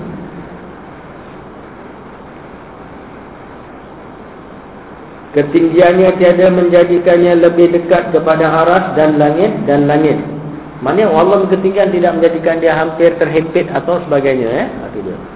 Bagaimana semua itu juga tiada menambahkannya jauh dari bumi dan tanahnya. Kebesaran ketinggian Allah pun tak jadikan dia jauh dari bumi atau makin dekat denganlah langit. Maknanya nak menunjukkan kita tak tahu macam mana keadaan Tuhan tu. Eh? Bahkan Allah tetap maha tinggi darjatnya dan aras dan eh, dari aras dan langit. Sebagaimana dia juga maha tinggi darjatnya dari bumi dan tanah. Walau bagaimanapun dia tetap dekat kepada yang mau yang mewujud. Walaupun Allah maha tinggi, maha agung, maha besar dan segalanya, tapi dia, tetap dekat dengan dengan kita. Paling juga, eh? dia besar, agung segala-galanya, tak ada aras, tak ada apa lebih besar daripada dia, tapi dia tetap dekat dengan kita. Macam mana itu? Wallahu a'lam. Sebab Allah Ta'ala kata dalam ayat lain Nahnu akrabu minkum min habbil warid Kami lebih dekat eh, Dengan kamu Lebih dekat daripada urat leher kamu sendiri ha, Urat leher kita ni paling dekat dengan kita kan? Tengok kat sini nampak? Dekat lah Picit ni boleh mati. Kata Allah Ta'ala Dia lebih dekat daripada Dengan kita ni Lebih dekat dari urat leher kita sendiri. Maknanya Allah bukan dekat sini Dia lagi dekat daripada urat. Jadi maknanya nak mati bila-bila. Apa kesilapan kita buat? Allah tahu. Sebab dia terlalu de ha. Cuma Allah tahu Tapi Allah tetap pakai wakil. Ha, Dia tak mau sendiri catit Allah pakai wakil. Siapa wakilnya? Raqibun Atid Ma yalfizu min qawlin illa ladahi raqibun atid Tidak ada seorang melafalkan satu kata-kata pun Kecuali Raqib dan Atid mencatit Kenapa Allah tahu tapi suruh orang mencatit Sebab itulah Allah maha berkuasa Jadi dia boleh perintah malah Malaikat ada yang malaikat ni kerjanya sujud tawaf, kerja tawaf saja sampai hari kiamat. Ada malaikat yang kerja sujud saja sampai hari kiamat. Ada yang kerjanya rukuk sampai hari kiamat. Tengok, begitu tahan malaikat ni. Kita rukuk sampai kiamat tak? Kita rukuk kat rumah cepat pergi masjid imam rukuk lamanya. Sakit dengan kita eh. Sembahyang kat rumah cepat sembahyang tarawih kat sini imam rumah lamanya. Tengok, malaikat dia seruku sampai panjang-panjang. Kenapa begitu? Allah yang punya kuasa. Allah nak ai malaikat untuk sujud sampai kiamat, untuk rukuk sampai kiamat. Aku perintah baru kau kerjakan sesuatu. Ha gitu. Aku tahu apa hamba aku buat tapi aku perintah kau rakib, kau atib, kau jatib. Seolah-olah kalau kita, eh Allah engkau tak boleh buat sendiri ke? Eh aku Allah aku boleh buat sendiri tapi aku nak untuk kerja. Jatib. Ha, seolah-olah begitulah eh. Ha, maknanya. Baik sebagaimana juga maha tinggi dari bumi dan tanah Walau bagaimanapun dia tetap dekat kepada yang mewujud Yang mewujud ni manusia dan alam eh Dan lebih dekat kepada hambanya dari urat leher Ada pun eh hamba itu sendiri Sendiri subhanallah Dekatnya kepada hambanya tidak serupa dengan dekatnya jisim kepada kepada manusia. Walaupun dekat tapi tak macam dekatnya urat mata kita. Ini urat ni jisim kan? Tak dekat. Tapi macam mana bentuk dekat? Wallahu a'lam. Cuba awak tengok orang berkasih kata jauh di mata dekat di hati. Ya. Yeah? Aku ni dengan Maryam ni jauh di mata tapi dekat di hati. Orang tanya macam mana dekat engkau dekat Maryam? Macam aku dekat kau gini ke? No, lagi dekat. Dia sandar macam dekat gini, lagi dekat. Oh, dia taruh kepak tangan kat kepala kita macam gini ke? No, lagi dekat. Gegerik kita. No, lagi dekat. Macam mana dekatnya? Tak dapat aku cerita kat kau. Ya, walaupun Maryam tu jauh tapi dekat kat hatiku sehingga setiap detik aku menangis. Ha tu dia. Nangis sedih. Terlalu dekat lah. Kalau dekat dia kat sebelah tu kawan dia, dia tak nangis. Tapi ni dekat sangat sampai dekatnya masuk ke otak, masuk ke jantung, masuk ke jiwa, masuk dekat sunuk urat darah dia sehingga dia kenangkan Maryam, dia pun nangis sedih ha, dia. Jadi dekat tu boleh gambarkan tak? Tak boleh. Jadi Allah punya dekat tak dapat kita gambarkan macam mana. Eh? Kalau lalu dah dekat. Kemudian begitu juga dengan zatnya yang tiada serupa dengan zat jisim manusia. Diri Allah tak sama dengan diri kita. Dia tiada bertempat sesuatu benda. Tak duduk kat katil, tak duduk kat langit, kat bumi, kat laut. Tidak eh. Kalau setan ada tempat. Walaupun setan tu kita tak nampak gaib. Tapi dia ada dekat. Kita baca Quran dia cabut lari duduk kat pokok ke. Duduk kat tepi tong sampah ke. Dia duduk kat gua ke. Ada yang takut lari masuk duduk kat laut ke eh? Duduk kat patung-patung berhala ke? Ha, jadi setan dia boleh ada tempat. Orang kita gaib tapi ada tempat. Allah tak ada tempat. Ha, beza eh. Kemudian Demikian pula benda tiada bertempat pada zatnya. Tak ada benda yang melekat dekat Tuhan. Kalau kita banyak benda melekat kat kita, tak? Lalat berak pun ada dekat kita. Kita namakan tai lalat. Ha. Ada tai lalat lah, ada apa lagi ketuat lah, atau ketomber lah. Macam-macam. Jadi kita ada banyak benda dekat kat zat kita. Tak ada benda dekat dengan zat Tuhan. Lekat dekat Tuhan tak ada. Maha suci Allah dari dilingkari oleh suatu tempat. Bagaimana maha sucinya daripada dari dibatasi oleh sesuatu zaman. Ha tu dia, tak ada zaman, tak ada tempat eh, yang membatasi dia. Bahkan dia telah ada sebelum terciptanya masa dan tempat lagi. Boleh jadi pening eh. Sebelum masa ada Allah dah ada dulu. Masa pun bermakna ada sebelum. Masa ni asalnya tak ada. Kemudian ada. Sebab apa masa ni pun Allah cipta. Subhanallah, tak boleh fikir lagi lagi tu. Insan kita eh. Dan adanya dia sekarang adalah sama seperti keadaan sebelumnya juga. Tak ada ubah langsung. Eh? Di dalam zatnya, dia telah dibuktikan kewujudannya oleh akal fikiran. Jadi, zat Allah semua ada, kita boleh buktinya menggunakan akal fikiran. Akal macam mana? Kita tengok langit. Kita tengok bulan bintang, bulan tu ke atas kepala kita tak ada tali, kenapa tak jatuh? Kan? Kenapa tergantung tak jatuh-jatuh? Ini semua antara bukti-bukti yang menggunakan akal.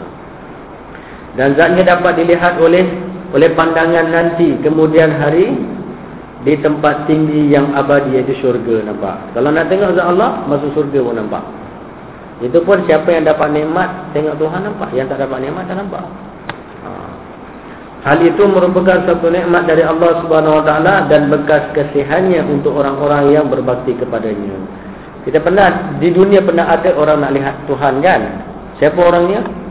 Nabi Allah Musa AS kan Jadi Allah Ta'ala perintahkan Musa supaya apa?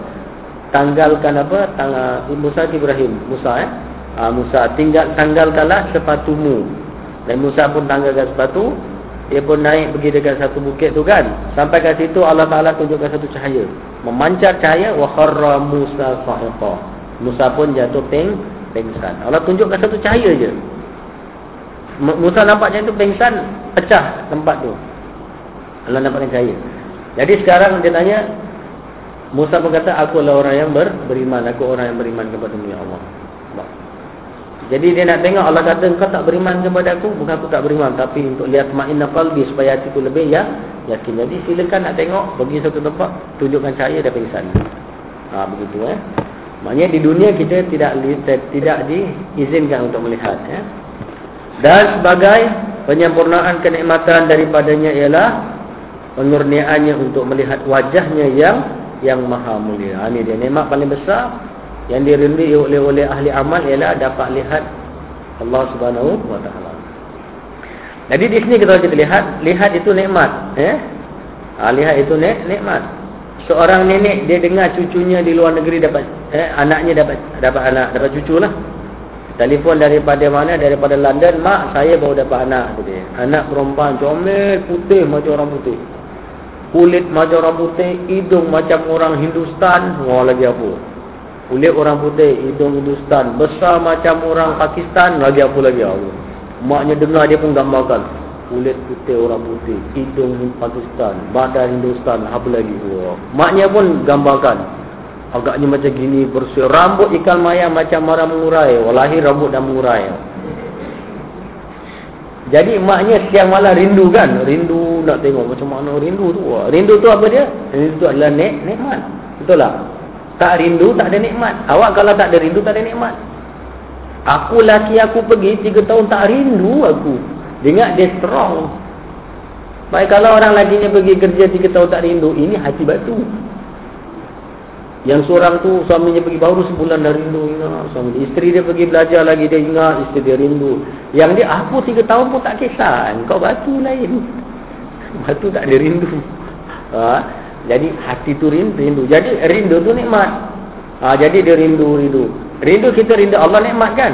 Malam-malam kita doa, orang pun tidur kita ambil untuk semaya. Ya Allah, aku rindukan kau ya Allah. Beri aku rahmat aku jalan. Kita nangis, kita rindu. Okey. Itu nikmat. Bila kita mati besok masuk surga nampak lagi nikmat. Ha tu dia. Macam dia rindukan cucu nikmat. Tiba-tiba tak bagi tahu surprise dia bawa kotak. Dia balik bawa kotak buka, cucu dan kotak. Wow. Bukan dia dia masukkan kotak daripada London, dia sampai kat bawah masuk kotak. Dia bawa kotak tu, mana cucu? Oh, nanti mana dia buka kotak tengok cucu. Wah, nenek kata dia. Dia punya gembira dia, rindu tadi dah satu nikmat, dia nampak dia tu nangis. Cucu itu peranjat. Kenapa nenek nangis? Dia nangis betul-betul jurai mata dia sebab rindu. Jadi sebab rindu dan sebab nam, nampak. Jadi nampak tu ni nikmat. Okay. Ah tu dia. Jadi nampak Allah memang besar macam mana kalau kita dapat ya subhanallah. Kemudian dan bahawasanya Allah Taala itu Maha hidup dan Maha berkuasa, Maha tinggi dan Maha Maha memaksa. Ha, apa dia Maha memaksa? Maha memaksa maknanya kalau Allah kata nak buat satu benda tak ada orang boleh kita tak nak. Iza arada syai'an ayyakula lahu kun fayakun. Allah kalau nak buat sesuatu dia kata jadi, jadilah. Kata Allah budak ini mesti mati. Lahir satu bulan mati. Tak ada doktor boleh kata tak mati. Ha, itu maknanya memaksa. Bukan masa tu maksa mak kau. Bukan mati. Bukan masa itu. Maknanya dari segi lisanul hal. Keadaan dia tu. Eh. Maka Allah lah kata sebulan mesti mati. Mati. Tak ada siapa boleh hidupkan dia lagi. Walaupun doktor pakar canggih macam mana pun. Ha, itu dia. Tiada didatangi kecuaian atau kelemahan. Allah tak cuai tak lemah. Ada orang mengadu kenapa Kenapa kalau Allah tu tak cerita Allah? Kenapa berlaku tsunami Berlaku gempa bumi Orang Islam banyak mati? Itu bukan menunjukkan Allah cuai atau lemah atau tak nampak. Itu ada hikmah di sebalik itu Yang Allah saja yang mengetahui Yang mengetahui. Bagi kita seorang hamba Kalau ditimpa apa pun Kita hanya boleh ucap satu je. Iza asabatkum musibah Qalu inna lillahi wa inna ilaihi raji'un. Sesungguhnya kami datang dari Allah Dan kami akan kembali kepada Allah. Itu saja ucapan terbaik nak buat komentar oh Sana kena tsunami pasal orang dia banyak maksiat. No. Kita serah pada kita tak tahu. Kalau kita kata sana kena tsunami orang dia maksiat Eh tempat lain dekat Thailand dekat mana-mana Filipina lagi mana Sebab awak lagi sini oh, Lagi banyak maksiat Tak kena pun.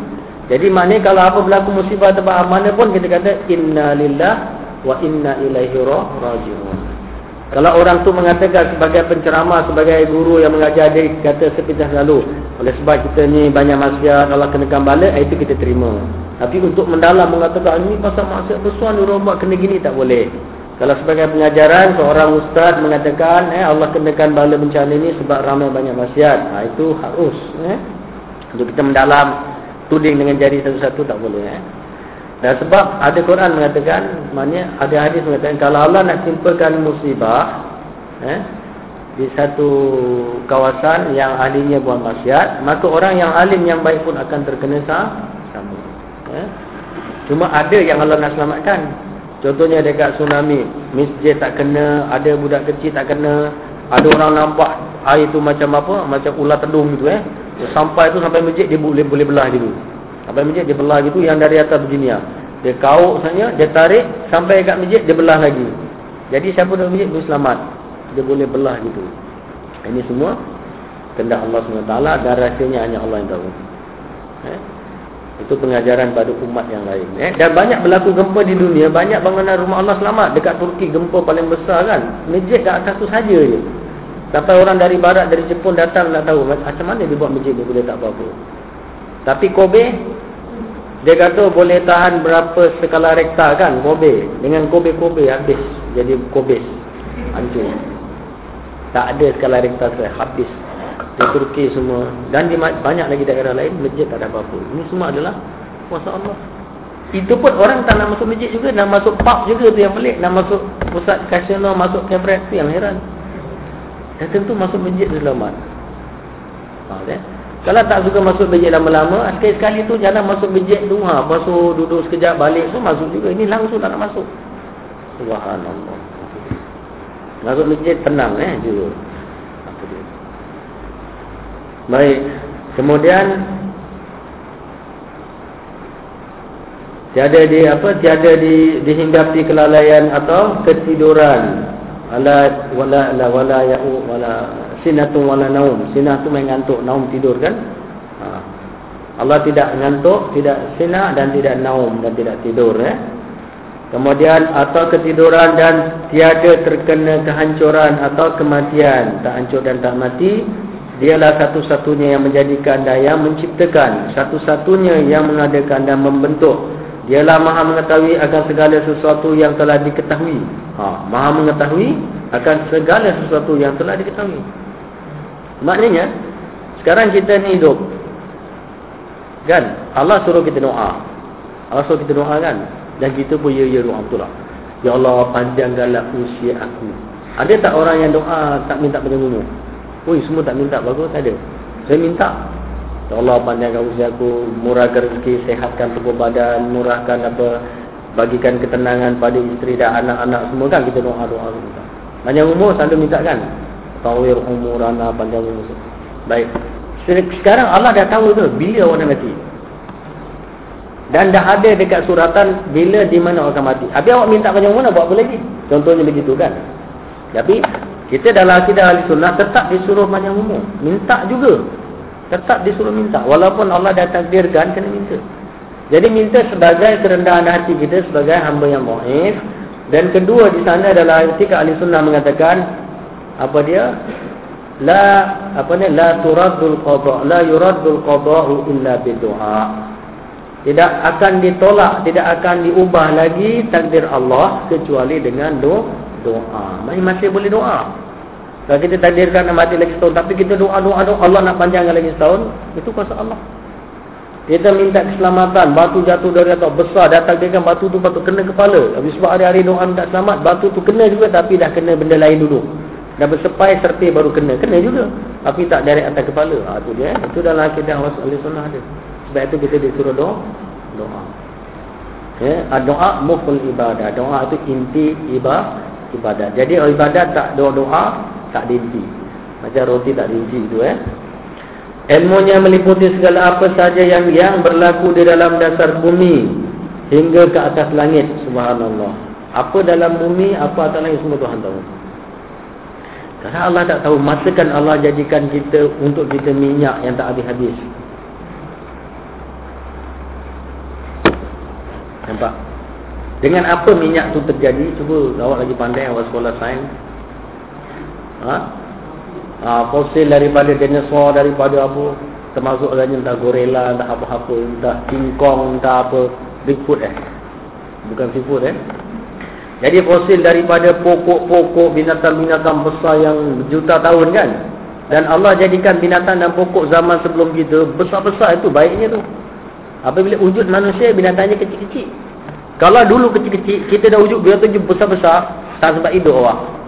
Kita dah sebab hidup. Asal jalan ni hilang kena makan ular batu. Ngok, telan, sekali telan. Baru nak balik beduk, ular dekat tepi apa highway, ready je. Naik motor nak pergi beduk, ngok, tinggal motor je. Ada seorang nak balik kerja, nak balik cai cik, datang burung apa, burung lang, ngap, tinggal kasut aja. Allah mengetahui dijadikan semasa belum ada banyak manusia dijadikan binatang cukup besar-besar, ngeri-ngeri, dahsyat-dahsyat. Zaman tu habis Allah matikan semua. Matikan semua dan baka-baka yang besar ni kau cukup kau hidup sudah satu juta tahun ya, dah jangan hidup lagi. Contohnya gitu eh. Sebab ada makhluk lain pula nak hidup. Kalau kau ada orang lain tak nyaman. Kau besar kau habis. Maka binatang besar habis jadi binatang kecil. Rupa sama. Rupa sama macam binatang purba kan. Contohnya ikan ikan buaya dia mana dekat giant ada tu kan. Sekarang dah mana pergi dah yang besar dekat Giant Johor tu kan.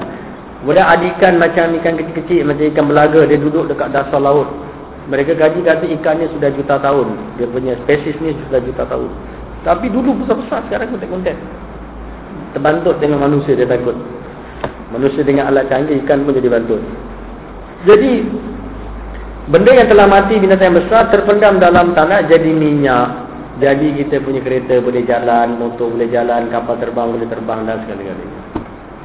Tengok eh. Jadi maknanya Allah tahu tu semua. Dia bikin itu proses juta-juta tahun untuk manusia akan datang. Dia kata afala yatadabbur Quran am ala qulubin aqfaluha. Kenapa kamu tidak merenung Al-Quran atau kerana hati-hati sudah ada penutupnya kata Allah Taala. Afala yatadabbaru Quran am ala qulubin aqfaluha. Kenapa tidak merenung Al-Quran ataupun kerana hati sudah tertutup? tertutup. Kemudian kita lihat dan menjadikan yang menciptakan satu-satu yang mengadakan dan membentuk dialah maha mengetahui segala sesuatu yang telah diketahui ya. dia dah tahu kita akan mati dia dah tahu semua. Ilmunya meliputi segala apa sahaja yang berlaku di dalam dasar bumi hingga ke atas langit.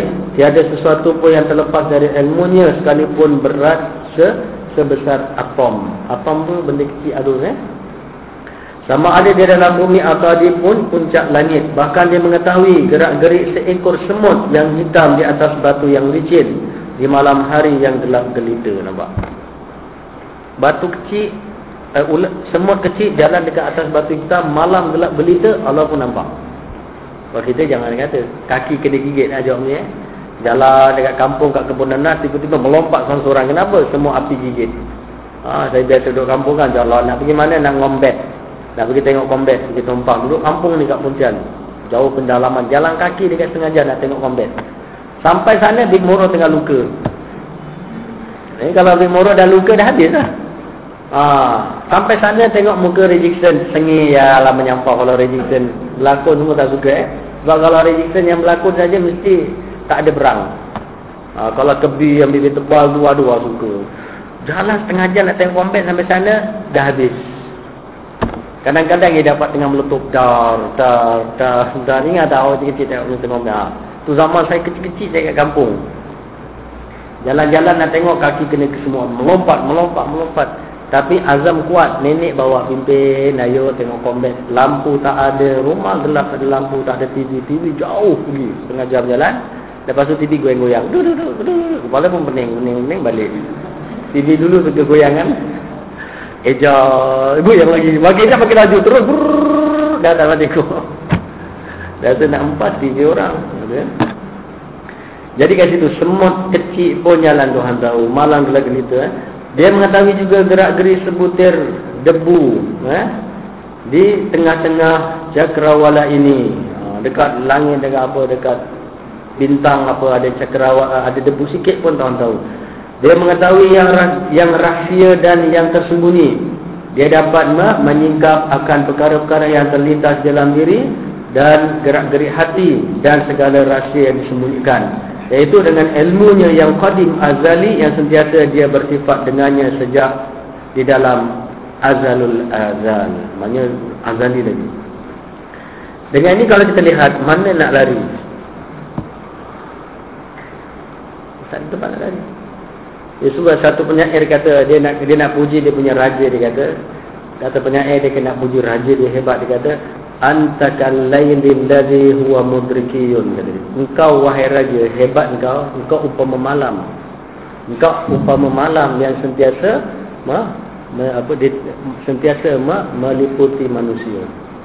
Malam kalau seorang raja seperti malam maknanya kalau malam berlaku semua orang dapat malam tu kan. Kalau berlaku siang semua orang dapat siang. Maya raja tu cukup pemur, pemurah. Tak ada satu rakyat yang tak dapat kebaikan dia. Jadi engkau macam malam. Wah, yang mana apabila engkau gelap, semua manusia kecil besar nampak ke tak nampak mana semua akan ti tidur. Nampak nikmat tidur. Tapi Allah lebih daripada malam. Ha, itu penyair gambarkan dia punya raja yang baik eh. Umpama malam. Dan macam-macam lagi umpama-umpama orang Arab eh.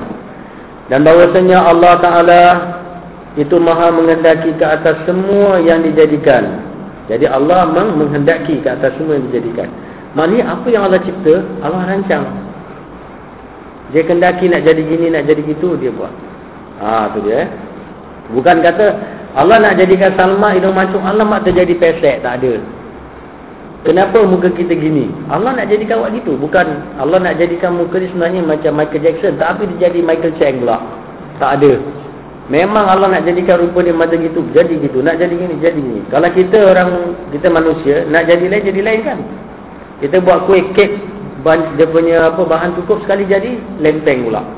Buka dah siap jadi lempeng. Kek kita nak naik, bantun. Allah tak. Dia jadikan kita memang inilah. Oleh sebab itu kalau kita tanya, kenapa kita jadi gini? Orang tu kenapa jadi enam? Kita kata agaknya pasal dulu masa dia belum lahir, dia tengok ini, tengok itu, jadi. Mana Allah nak jadikan begitu. Eh kenapa anak tu lahir malah cakap dia jadi sisik-sisik? Dia kata sebab bapaknya dulu suka pukul ular. Ular tu begitu, anak jadi betul rasa sisik.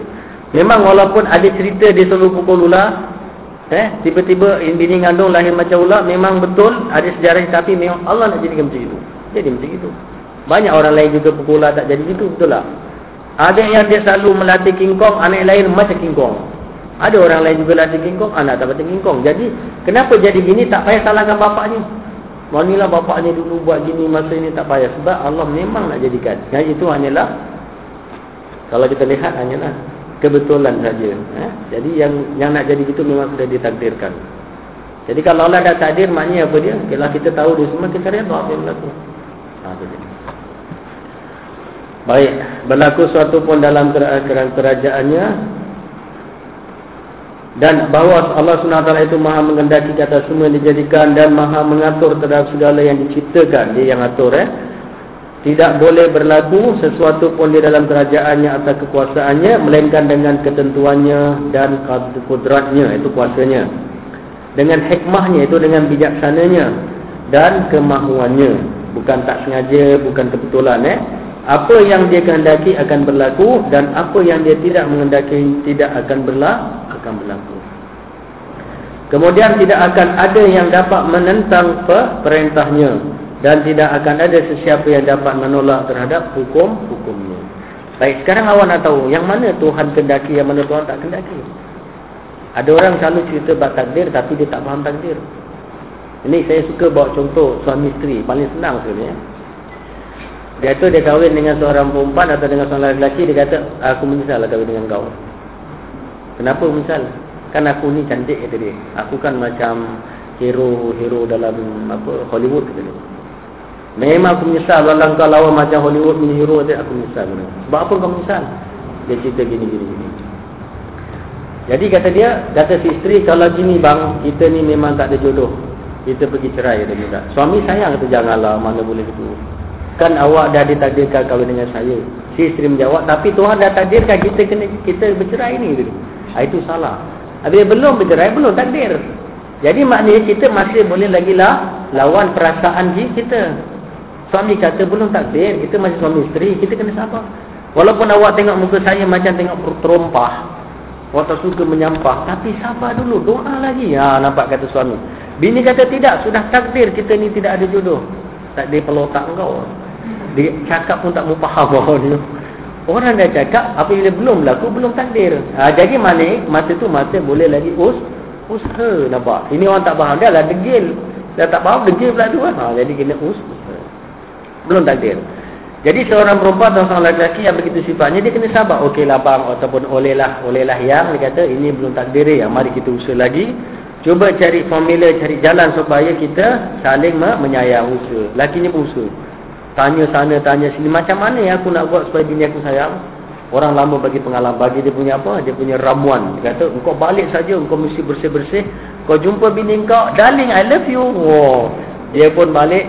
Assalamualaikum, darling, I love you. Bininya, hmm, nyampak. Dia terlambat, kata dia. Jumpa orang lain pula. dia jumpa orang lain, orang lain bagi formula lagi. Ni pasal nak cari ni. Dia tahu belum takdir cerai ni. Cari formula lain. Dia pun kau nak tahu macam mana? Kau balik saja Assalamualaikum tengok bini kau tengah makan kau peluk dia di belakang. Dia pun balik peluk. Pergilah aku dah tak suka dengan kau. Jangan putus asa lagi.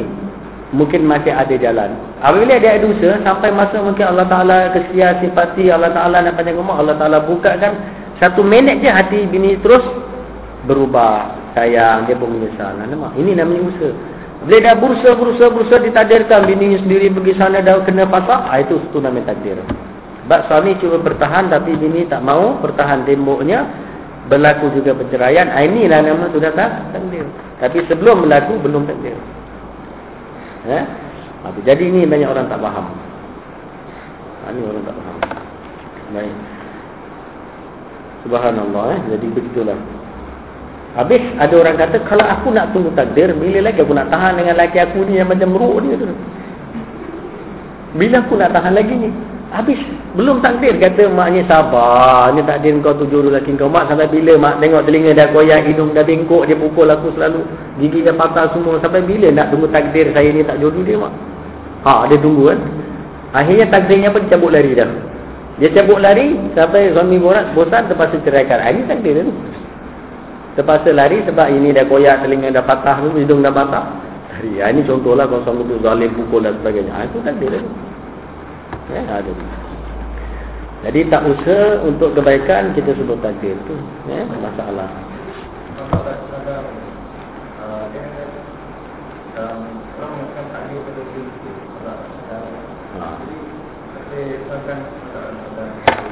Itulah dia qada dan qadar maknanya satu yang Allah dah rancang.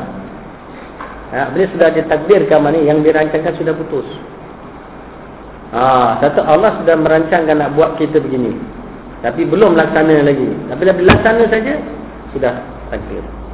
Jadi sebab itu apapun kita nampak, kita nampak seolah-olah takdir kita sudah nak sampai, tapi kita masih doa, doa boleh hidup. Awak kalau nak tengok bab takdir ni, bagusnya kalau awak tengok TV. Kalau yang jenis suka tengok TV lah kan. Kalau tak suka tak tengok lah. Yang jenis suka tengok. Awak bagus tengok cerita hero-hero Simbad tu lah. Macam ni hero Simbad tu masuk apa? Masuk gua nak selamatkan seorang perempuan tu kan. Masuk lawan apa? Bukan lawan sembarang orang. Kalau lawan setakat lawan Bobo Barzil ke lawan Taker tu tak ada masalah. Tapi masuk lawan raksasa kepala tujuh, kepala lapan, ular sebesar ular. Dia dengan pedang dia tu. Kita pun tengok habislah hero ni eh, matilah matilah. Eh menang lagi tu. Ular oh, buat bunuh. Lala ular dah nak cekik siap ambil batu baling kena mata pula tu. Selalu baling tak kena. Tu last minute kena mata ular aku mati. Ada orang sasu yang besar dari langit yang bunuh semua tentera cerita apa saya pernah tengok tu. Lepas tu dia letak batu dalam apa? Masuk dekat dalam lumpur. Badan dia jatuh kat lumpur jadi hijau, jadi lumpur. Mata tu tak dapat scan kan? Akhirnya dia jerat benda tu dia letak dekat kepala tu kan dengan batu. Kalau kita tengok cerita tu habislah hero, kawan-kawan dia yang badan besar semua mati, tinggal dia seorang hidup. Akhirnya dia menang juga. Jadi itu maknanya dia nak tengok cerita tu begitulah orang ni yakin dengan takdir. Oh, dia boleh lawan walaupun raksasa tu seratus kali lebih gagal lebih kuat daripada dia. Dia berusaha berusaha berusaha menang eh, menang dapat bawa balik puteri raja. Jadi takdir tu maknanya usaha. Jadi belum berjaya belum takdir. Jadi takdir itu kesudahan. Jadi dalam hidup ni dua eh. Satu nikmat kita hidup ialah nikmat semasa rindu semasa mencari. Eh? Masa kita rindu Allah kita mencari Allah itu nikmat. Habis nikmat cari Allah besok dalam syurga itu nikmat lagi besar. Tapi kejar harta dunia nikmatnya masa mengejar. Dapat tak ada nikmat. Awak kejarkan sebuah kereta, kejar-kejar dia kumpul duit, nikmat kan tapi dapat. Maka nikmat tu sudah kurang. Dah dapat dia duduk kereta tu dah kita teringat nak kita lain. Kita nak rumah kita kejar-kejar usul dari hari hitung duit kat bank dah dapat sikit dapat ah, lagi 2000 lagi 3000 alhamdulillah dapat. Dapat duduk saja. Tahun dua tahun dah kurang kita nak cari yang lain. Ini nikmat dunia ialah apabila kita dapat nikmat tu kurang. Nikmat mencari Allah tak pernah kurang sebab selagi kita kat dunia selagi itu kita tak akan dah dapat tak akan dibutuhkan. Jadi main nikmat cari Allah tak akan habis lah. sampai mati. Nikmat dunia dapat hilang. Wallahu a'lam. Baik eh, kita taruh tanda dah pukul 7 susu sangat eh. Dah berhenti di situlah terhadap hukumnya awak taruh tanda dan tak ada. Kita tutup kerana maghrib ini dah hampir. Subhanakallahumma bihamdika asyhadu an la ilaha illa anta astaghfiruka wa atubu ilaik. Subhanakallahumma bihamdika asyhadu an la ilaha illa anta astaghfiruka wa atubu سبحانك اللهم وبحمدك أشهد أن لا إله إلا أنت أستغفرك وأتوب إليك. أعوذ بالله من الشيطان الرجيم. بسم الله الرحمن الرحيم. العصر. إن الإنسان لفي خسر. إلا الذين آمنوا وعملوا الصالحات وتواصوا بالحق وتواصوا بالصبر. صدق الله العظيم. السلام عليكم.